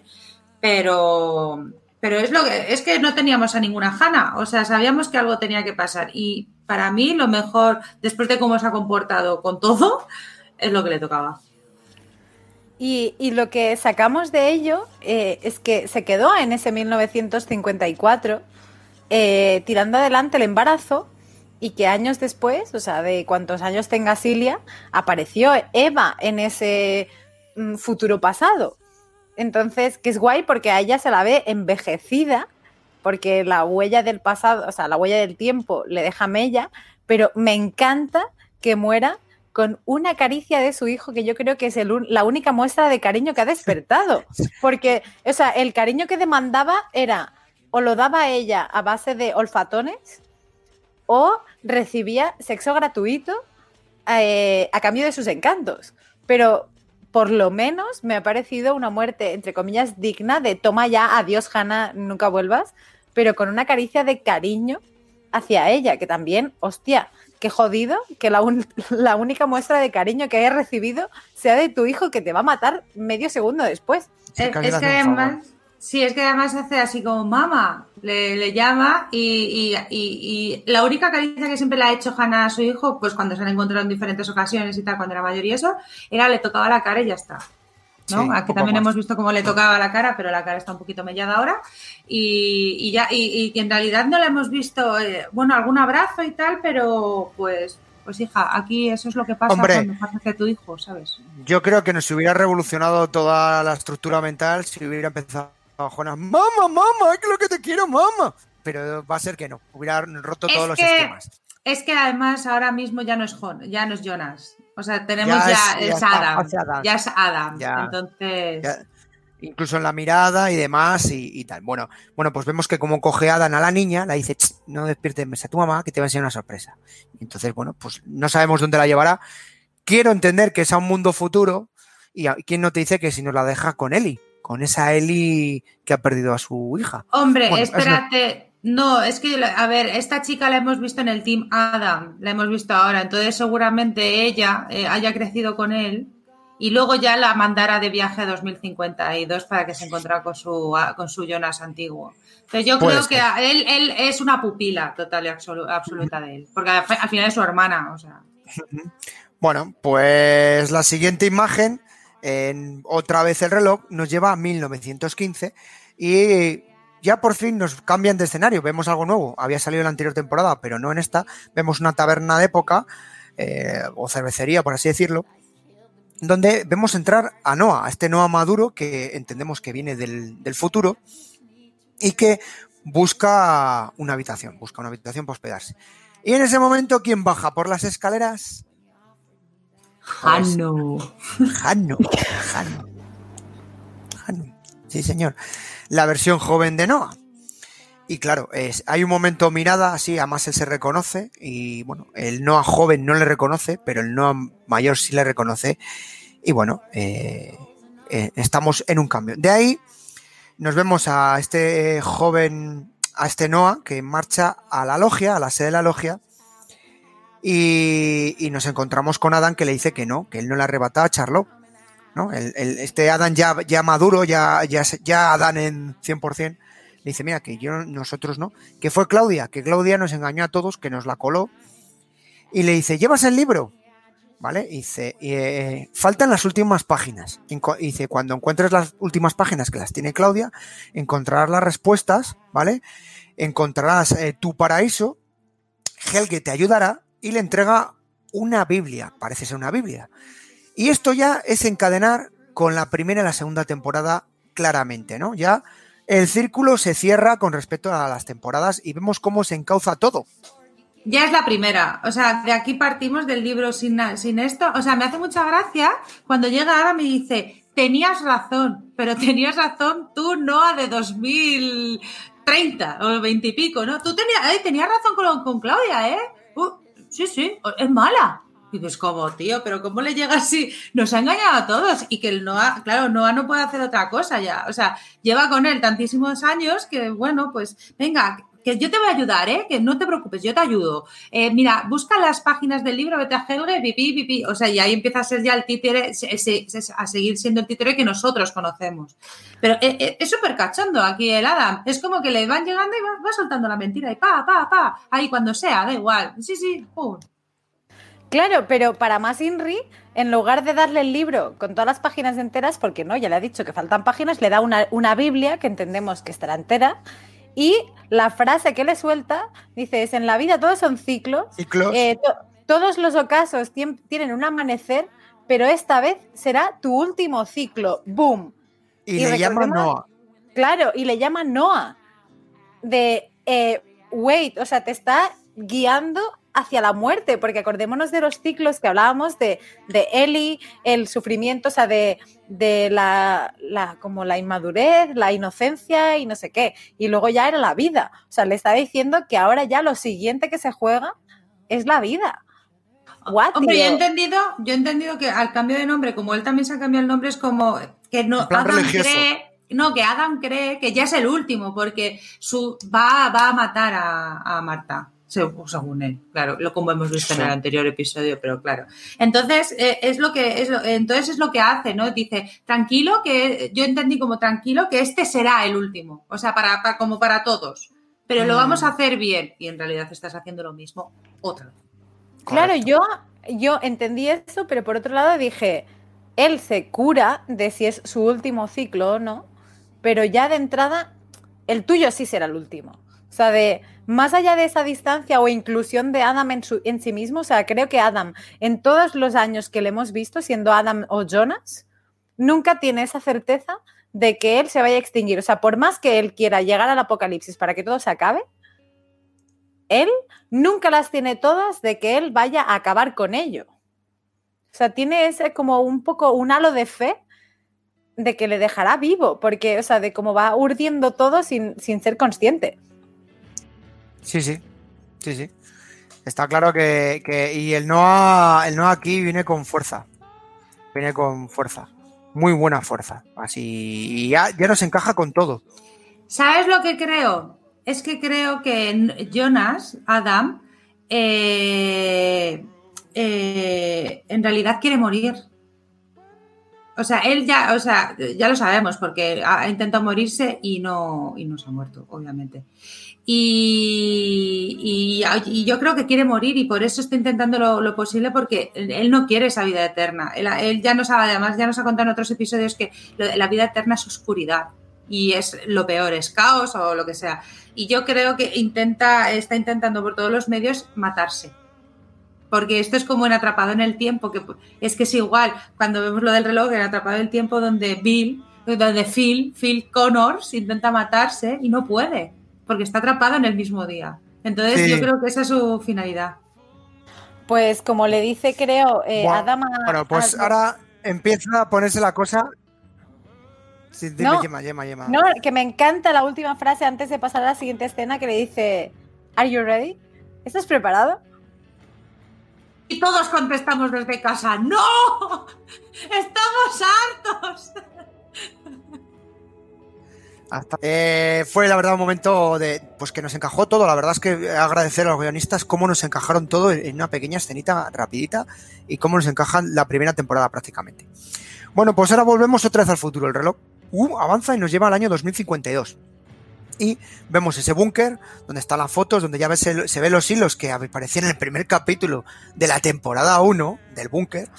Vemos a esa Claudia ya vieja, ya con pelos de loca, que decíamos aún más descarado, y Claudia le comenta a Jonas, a este Jonas ya que tiene barba, ahora sí ya ahora sí le gusta más a Elena, que sin barba. Es que, la materia puede sucio y barba, Aragorn, ahí. Exacto, que la materia puede estabilizarse, ¿vale? Pero que todo debe continuar, ¿vale? Eh, le enseña el libro del relojero, este libro que escribió, que también sale en la primera temporada, donde hablaba de los viajes del tiempo y demás cosas. Y le dice, él arreglará la máquina, o sea, diciendo, si hay algún problema, este es el, servicio técnico, es este señor, ¿vale? Y eh, le comenta que debe destruir el pasadizo, porque al destruir con el pasadizo, destruye con ello el entramado. Que os acordáis en la primera temporada que lo que quería era volar ese pasadizo, ¿vale? Poner la máquina y reventar el, famoso eh, pasadizo, ¿vale? Y le vuelvo a decir la frase que habíamos comentado al principio del capítulo. No pierdas la esperanza. Es la frase, el mantra que usa Claudia con Jonas es no pierdas la esperanza, ¿vale? Y entonces según sale nuestro protagonista ya, digamos, para este viaje, vemos eh, cómo arranca esas últimas hojas de su libro, de ese libro que es el que le había entregado, ¿quién le entregó? La Claudia Alternativa. El libro que le había entregado la Claudia Alternativa en el anterior capítulo y que ya, ah, bueno, hemos visto que ha estado rellenando y ampliando. Y bueno, mientras está arrancando se ven las fotos de, de los personajes, de, estos personajes principales en las diferentes edades y se para precisamente la de ese Jonas, eh, jovencito, que es el con el que se inicia un poco todo, todo, todo el percal, por así decirlo, todo el problema.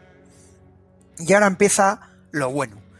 Ahora empieza una serie de flashbacks, enlaces que nos van a lanzar. Si antes comentábamos que nos habían lanzado con una escena de unos minutos antes eh, la primera y segunda temporada, ahora nos enganchan todo.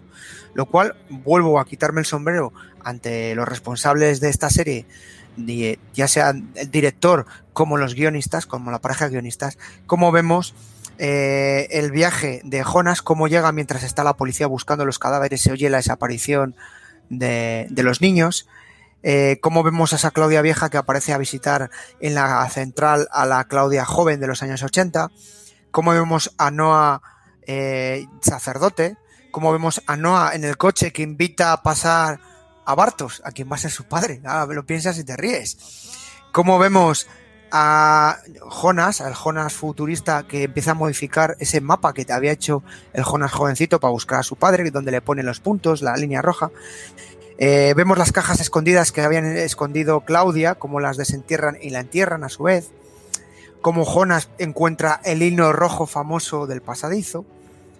Vemos eh, a, a cómo están a los niños, les meten en la máquina, no a esa máquina que decíamos en la habitación del búnker con los que luego aparecían quemados. Cómo vemos a. Sigue, dime, ¿alguno ¿Qué? más? Perdona, sí, Julio, es que te iba a interrumpir aquí porque a mí me perturba la, maqui la máquina azul. Es decir, nos han enseñado ese 86 con eh, esa máquina súper chunga de, del relojero de H.G. Mm. Tannhaus. Entonces, ahora vemos a ese Noah que ya habíamos visto mm, anteriormente con Helge del 54 llevándola a su tiempo. Entonces, eh, sí que me he perdido el principio andando, rebuscando eh, cosillas, pero eh, yo aquí me sentí como espectadora confirmando que había una tercera vía. Correcto. La tercera vía, tres vías. Bueno, antes de llegar ahí, que yo creo que lo podemos dejar para el final, ¿vale? Si te parece, Gemma, entramos en la parte última de, de teorías. Os comento más cositas, ¿vale? Eh, vemos a Noah que mata a Claudia del disparo, como Noah descubre el diario, cómo se oye gritarlo de Charlotte, ¿vale? Encaja. Eh, vemos cómo se encara con Adam cuando le dice el tema de Charlotte. Vemos cómo le mata a Agnes cuando le dispara a Agnes. Vemos también a, por cierto, a Noah cuando fue a hablar con su hija Charlotte, le dice, eres mi padre. Y el otro decía, ¿qué me estás contando? Vemos a Marta y juntos en la playa, en cual pareja, en esa zona complicada de la playa donde aparecen y pasan muchas cosas. Vemos a Adam matando a, a Marta, que la dispara, ¿no? En la última escena, etcétera. Y esto va a colación de una cosa que quería sacar a lo largo del capítulo y que Gemma, a través de una Gemma alternativa y un amigo alternativo, le comentó. Y es el primer capítulo de la segunda temporada. ¿Verdad, Gemma? Sí, totalmente, Julio. Eh, gracias a la gente alternativa que colabora con nosotros, como de Sigmundus, mmm, si como de Sigmundus se tratara.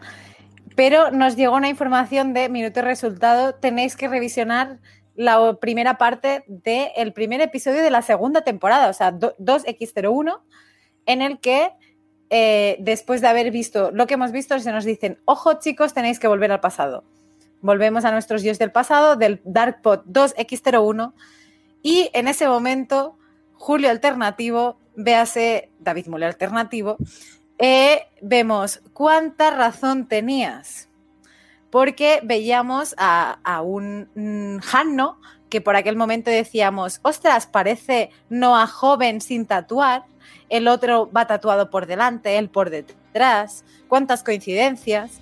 Y de repente, después de que este interlocutor pierda la fe, Noah o Hanno, sin ningún tipo de pudor, le pega un hachazo, un picazo de hecho, en la nuca.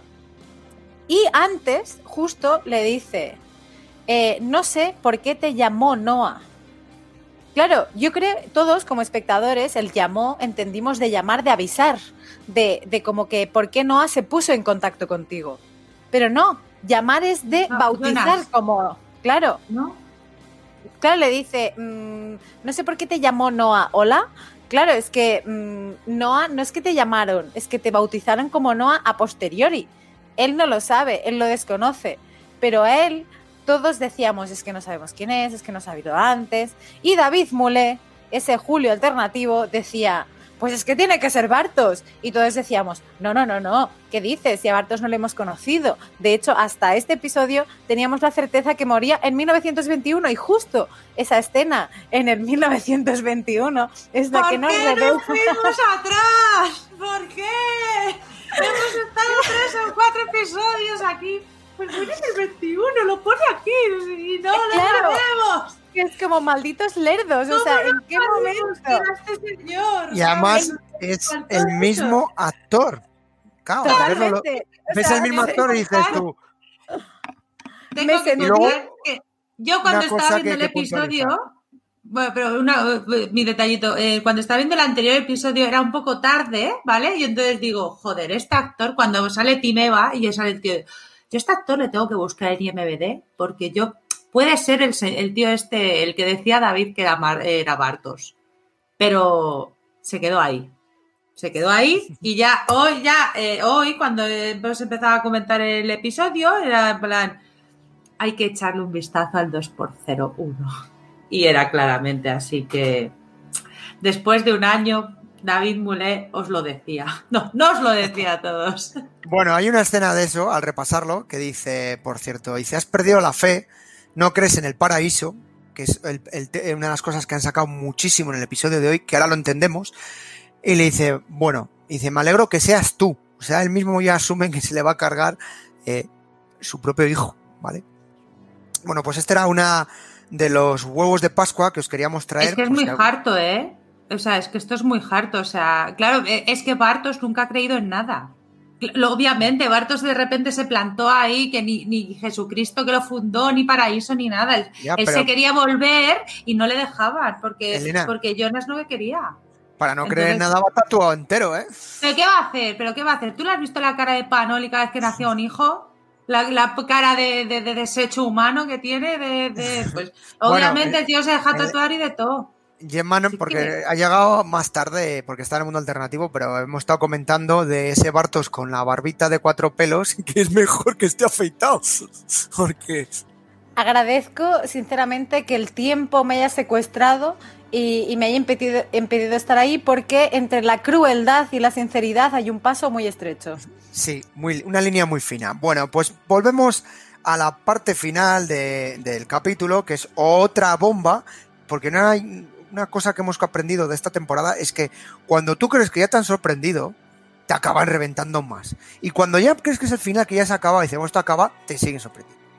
Y entonces vemos cómo Bartos se presenta con, con, eh, con esta Marta alternativa, la Marta de negro, como digo yo, en el mundo posapocalíptico. eh, se presenta en la sede de la logia, que se ve, bueno, esa sede de la logia que está reventada, que la habíamos visto en el anterior capítulo como llena arena y demás, ¿no? El futuro. Y le dice, ellos podrán salvarnos, ellos son la luz. Y en ese momento se abre una de las puertas y aparece Eva. Eva, esta mujer con la mirada así, pero esta vez la vemos una mirada más inquietante, más mm, mal rollo, ¿vale? Igual que otras estaba como más despistadita, aquí, aquí dices, uy, aquí va a haber mandanga, ¿no? Y entonces ella, eh, eh, la Marta alternativa, se enfrenta a esta Eva, ¿no? Cabreada diciendo, mira que no nos parecemos en nada en ambas, no somos, tú y yo somos diferentes, tenemos diferentes mentalidad. Y entonces Eva le dice, mira, yo pensaba que jamás haría eh, lo que voy a hacer. Es decir, y cosas que mm, en tu época no planteaba. Y casualmente, 66 años después, ahora lo entiendo. Es decir, tengo que pasar para entender. Dice, hay momentos que nos cambian para siempre. Dice, y hay momentos que y tenemos las mismas cicatrices. Y en ese momento vemos que saca una especie de un cuchillito o bayoneta y le mete una tajada en, toda la jeta a la chica. Y dices tú, será hija de puta. Ella misma se mete a sí mismo. Y la corta. Dice, un recuerdo para que sepas al bando que perteneces. Y al elegirnos a nosotros, eliges la vida. Con Adam eliges la muerte y la oscuridad. Sí, sí, porque Adam quiere morir. Es que está clarísimo. Adam está hasta las pelotas. En cambio, Marta, pues tiene, como hemos dicho, tiene una esperanza para vivir que es su, el hijo ese, el infinito de Córdoba, como bien lo, Los infinitos. Bueno, los infinitos, pero esta, esta escena, esta escena es, claro, ya vemos que Bartos, este Bartos, este Bartos es Team Total, bueno, ya lo sabíamos porque tenía la máquina del tiempo. Y, claro, vemos a una Marta, a una Marta eh, Scar, como diciendo, mirando a la Marta mayor y diciendo, pero ¿qué cojones me estás contando? ¿Sabes? O sea, ¿qué, qué, has entendido ya después de 66 años? ¿Que me vas a cortar la cara para que me acuerde? Y por eso ahora, ¿qué es lo que ya hemos visto? Vamos, voy a matar a Jonas. O sea, ¿por qué? ¿Qué me estás vendiendo? ¿Que yo elijo la vida? Pero, y señala a la tripa, es que a mí se me escapan cosas. A mí es que se me, a mí, a mí, a mí eso, a mí eso no me da de, oh, que me ha cortado la cara, es verdad, voy a tu team pues no lo entiendo, ¿sabes? O sea, ahí se me queda esta, esta Marta me está cayendo muy mal, la Marta señora mayor. La, Eva, me, cae muy mal. Y Eva, y, la Eva anterior justo también, la, la, posapocalipta. Me caen muy mal las dos, pero no entiendo, o sea, no, se nos está explicando tan bien cuáles son, sí, la vida y su hijo, punto, pero necesito saber más, no sé. Claro, pero como espectador lo que sabes es que hay un causa-efecto.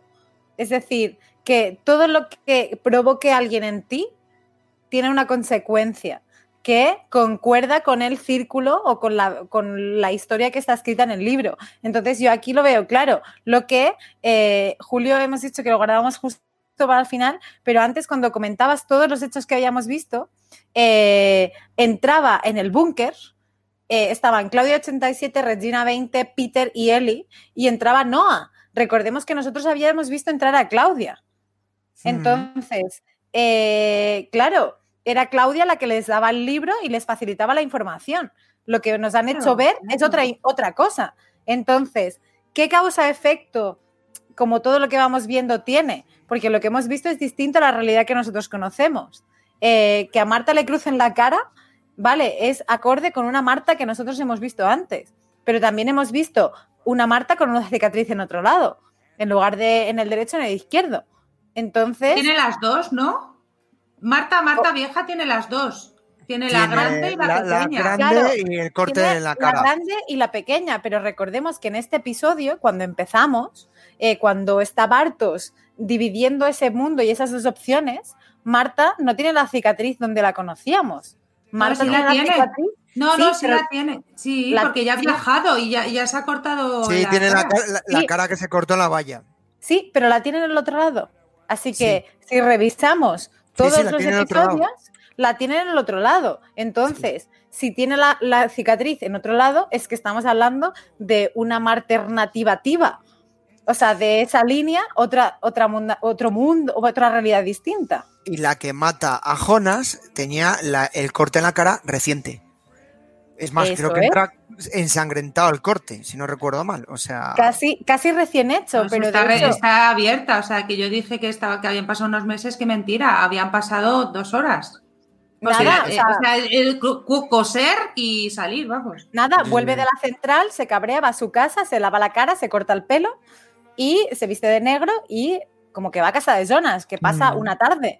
Pero eh, hemos visto realidades distintas yo no sé hasta qué punto el hecho de que te crucen la cara es como de, oye, espectador, va a pasar lo que yo quiero que pase y lo que te vengo diciendo que tiene que pasar. es un sistema de reclutamiento casi, vamos, de los bárbaros o de los vikingos, ¿eh? más que de, de, gente de esta. Bueno, y ahora llega otro bombazo, y yo creo que es algo que nos tiene acostumbrado a esta serie, que eh, este cliffhanger, que se dice popularmente, y vemos a Adam, eh, que ve como la, eh, digamos, absorbe esa energía a Marta entre gritos, gritos bastante dolorosos. Y se ve que Adam no lo está pasando bien realmente. Se, ve, lee con cara de sufrimiento, es de las pocas veces que le ves dentro de esa máscara, por así decirlo. Y bueno, vemos cómo se desaparece Marta, se lleva también hasta, hasta el palo donde estaba atado y desaparece eh, todo. Y se ve cómo Adam está con los ojos cerrados y prácticamente las manos abiertas esperando pues que, que todo desaparezca, que explote, que implosione, que, que no quede nada. Y, claro, antes, antes de ese punto final, para aclarar, claro, yo cuando está pasando esto del viaje, digo, o sea, de, de este, digo, pero este señor, este señor que ha seguido los planes de otras personas, cree que por ponerla ahí a Marta va a morir. Pero yo pensaba, pero si va, a lo mejor cuando la veo desaparecer, digo, joder, es que a lo mejor viaja a otro lado. O sea, justamente con las dos fuerzas, claro, es que nadie le ha dicho, o sea, él no sabe fehacientemente que se vaya a morir porque es que no lo sabemos. O sea, él hace, eh, o sea, ¿qué conocimientos tiene Adam? O sea, Adam en este caso, sí. Pues lo mismo que nosotros, ninguno. Lo que le han ido enseñando los otros todo el rato y dejándose guiar. Bueno, Entonces, claro, aquí me di cuenta, claro, aquí me di cuenta de que aquí este señor creemos que va a pasar esto, pero, eso es porque, se lo ha imaginado él, pero en realidad no sabe lo que va a pasar. Y ahí ya te la... Sí. Y entonces, bueno, pues le ves así con cara de sorpresa al tío, me cago en la leche, me han engañado. Me han engañado pollito, me la han colado. Y de pronto se abre la puerta de la, de la sede, digo la sede, perdón, de, donde tienen el centro de control y tachan otra hostia en la cara que nos dan los guionistas. Y es Claudia, la Claudia vieja, que se supone que se la había cargado Jonás. Digo, Jonás, este, Noah. Y dices, ¿Cuál? De, a ver. Claro, ya dices tú. ¿Quién y ahí es va esta señora? ¿Quién es, ¿Es esta antes señora? de Porque que la mate Noah? o no es- lo sabemos. Porque Exacto. la alternativa no es, eso seguro. Porque la alternativa está, está death, total. Está claro. Pero claro, nuestra- la nuestra también. Entonces, como bien ha dicho antes Gemma y la voy a dejar, si el que entraba en el búnker era Noah, a lo mejor es que ha habido algún cambio en el tiempo, ¿no?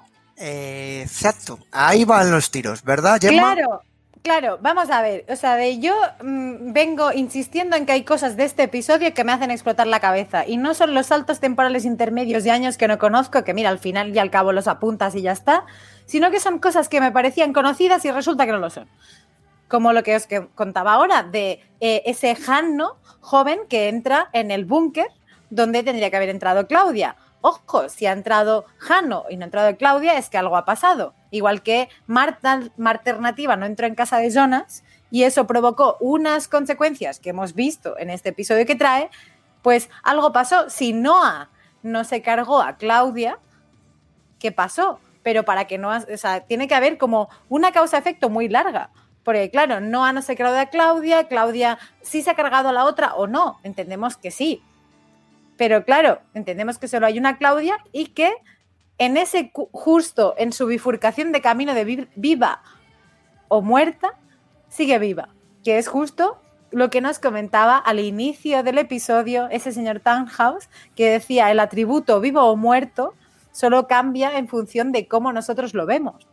Correcto. Y Claro. así acaba el episodio. Claro, es que esto abre un melón de. Vale. va- em- nosotros hemos empezado diciendo. Vale, eh, tenemos dos partes, ¿no? Marta se va a salvar a Jonas, Jonas muere, Adam la mata. Y por otro lado, Marta no va a salvar a Jonas, Jonas muere. Pero claro, con esta apertura de Claudia, es como. Es que ya no es que haya dos universos, es que hay millones de versiones ahora mismo. ¿Por qué todas van a seguir la misma que sea porque nosotros creamos que sea Jonas o Marta? Es que Os también a- Claudia tiene su a- línea, es que el otro tiene su línea, es que Noah tiene su línea, es que todos tienen sus líneas. Os Entonces, voy a revelar algo importante, que lo sepas. Elena. Algo del próximo capítulo que ya lo sé. No, a mí no me hagas spoilers, Sí. ¿eh? Aparece No, en Ricky que no, Morty. que me lo quito. Ah, vale, ya escucho el qué. Me Aparece Ricky Morty. cascos, ¿eh? Aparece No, Ricky no, Morty y nos lo aclara lo de los viajes en el tiempo y los mundos Claro, paralelos. Eh, a ver, yo creo que esto, o sea, en realidad no, no creo que haya un montón de versiones y que todos tengan su dualidad, sino que una irá con la otra, entiendo. O sea, que, que irán dos, ¿vale? Y luego está el intermedio este.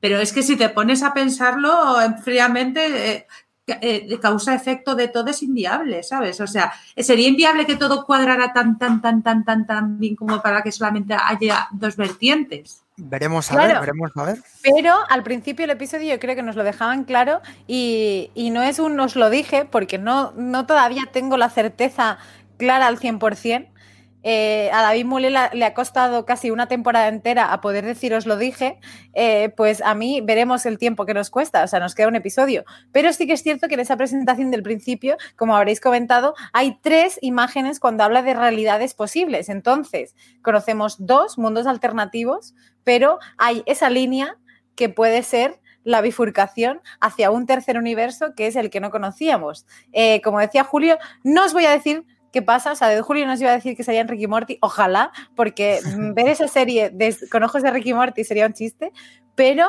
espero y deseo, igual que están cerrando todas las dudas y los personajes que teníamos pendientes, porque por fin el árbol tiene sentido, deseo y espero que en el último episodio que nos queda eh, nos acaben de cerrar todo lo bien que lo están haciendo, porque de verdad me saco el sombrero. Sí, la verdad es totalmente de apoyo en esa idea, Gemma. Esta serie, de momento y hasta el capítulo actual, nos ha ido cerrando todo muy bien, no nos ha dejado grandes vacíos, o sea, con lo cual no me voy a bajar en el último capítulo, como haría en Juego de Tronos. me espero, me espero. Eh, pero bien, bien, ahí, ahí, esa es la idea, chicos. La idea es, es que nos dejen algo cerrado en condiciones y que, y que en el siguiente programa podamos estar hablando con la boca o la cara de Bartos de este episodio de ¿Qué ha pasado? ¿Qué ha pasado? Esa cara que ha puesto pues ha sido... Bartos, tienes un hijo. ¿eh? Bartos, tienes una hija y se ha muerto tu mujer. ¿eh? Bartos, vas a morir. ¿Cómo? Sí, sí, sí. Prácticamente lo, ha dicho muy bien. Y sin más teorías locas, porque creo que este capítulo nos ha reventado mucho la cabeza, nos ha abierto, ¿vale? Nos ha abierto ideas, nos ha revelado otros mundos. Pues yo creo que sería inconveniente que si alguno tiene ideas de nuevos mundos alternativos que podríamos meter, bueno, nosotros no, que los guionistas podrían meter, pues hay una forma, nos lo podéis decir a las siguientes vías de contacto. Como dice Julio, que dice el señor Oráculo, que podría ser la versión extendida o difuminada de alguien, lo podéis hacer en Google y buscar la constante podcast de series, pero sería algo inviable porque aquí somos de desentrañar hasta el más último detalle, así que lo podéis hacer en arroba laconstante.com en nuestras redes sociales. Recordad siempre con el hashtag DARPOD. También en el correo electrónico info arroba laconstante.com. Acordaros siempre de avisar que sois unos oyentes que conocéis spoilers, nos gusta vivir sin ellos y también en laconstante.com, nuestra página web donde tenéis todo el contenido de la factoría La Constante, además de nuestro botón naranja que os lleva a patreon.com barra La Constante y donde encontráis todo el contenido extra que pueden disfrutar nuestros patreons, nuestros queridos miembros de la familia. Así que nada, igual que ellos están viéndonos en directo y ver nuestras caras de sufrimiento, no lo dudéis y podéis hacerlo pinchando en el botón naranja patreon.com barra La Constante.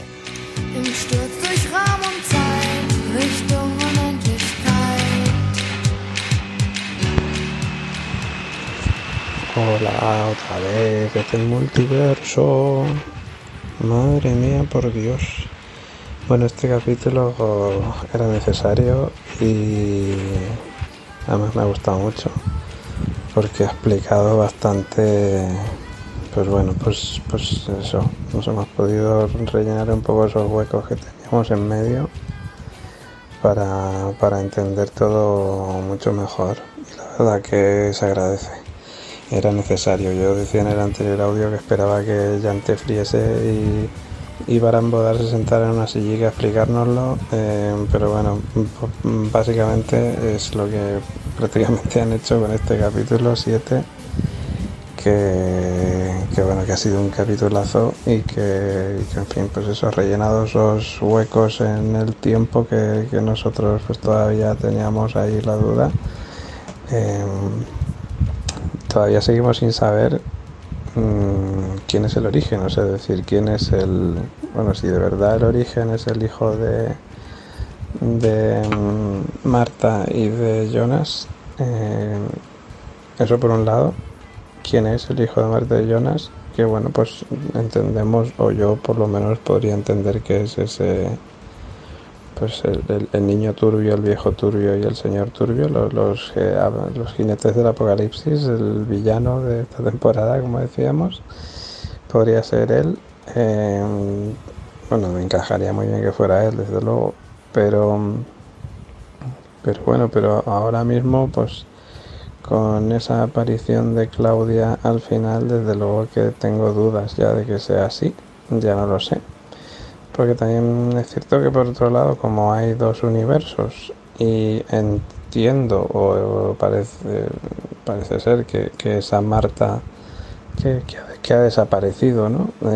después de ese experimento que hizo bueno, experimento. Después de que Adam la mandara a través del bosón de Higgs, este, de la partícula de Dios, en vez de saber dónde, em, pues entiendo que, esa es una Marta y la otra Marta es la que la que toma la decisión de irse con Bartos.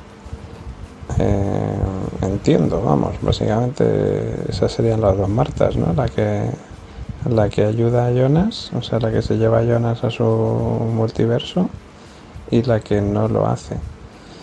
Mm, o sea, es decir, entiendo que el plan de Adam era que Jonas eh, viajara al universo alternativo, pero claro, es que lo, mm, básicamente lo que me parece curioso es, eso, que mm, si el plan de Adam era que Jonas viajara al universo alternativo, ese Jonas muere, con lo cual mm, no entiendo muy bien, o sea, es decir, entiendo que Adam, evidentemente, al saber que hay dos universos y que en uno él va a seguir existiendo porque eh, porque Jonas, eh, pues eso, pues, pues mm, sigue existiendo y se convierte en Adam, como hemos visto. Pues entiendo que el plan, sobre todo, era, aunque muriera ese Jonas, llevarse a Marta, ¿no? Para poder evitar el nacimiento de ese niño.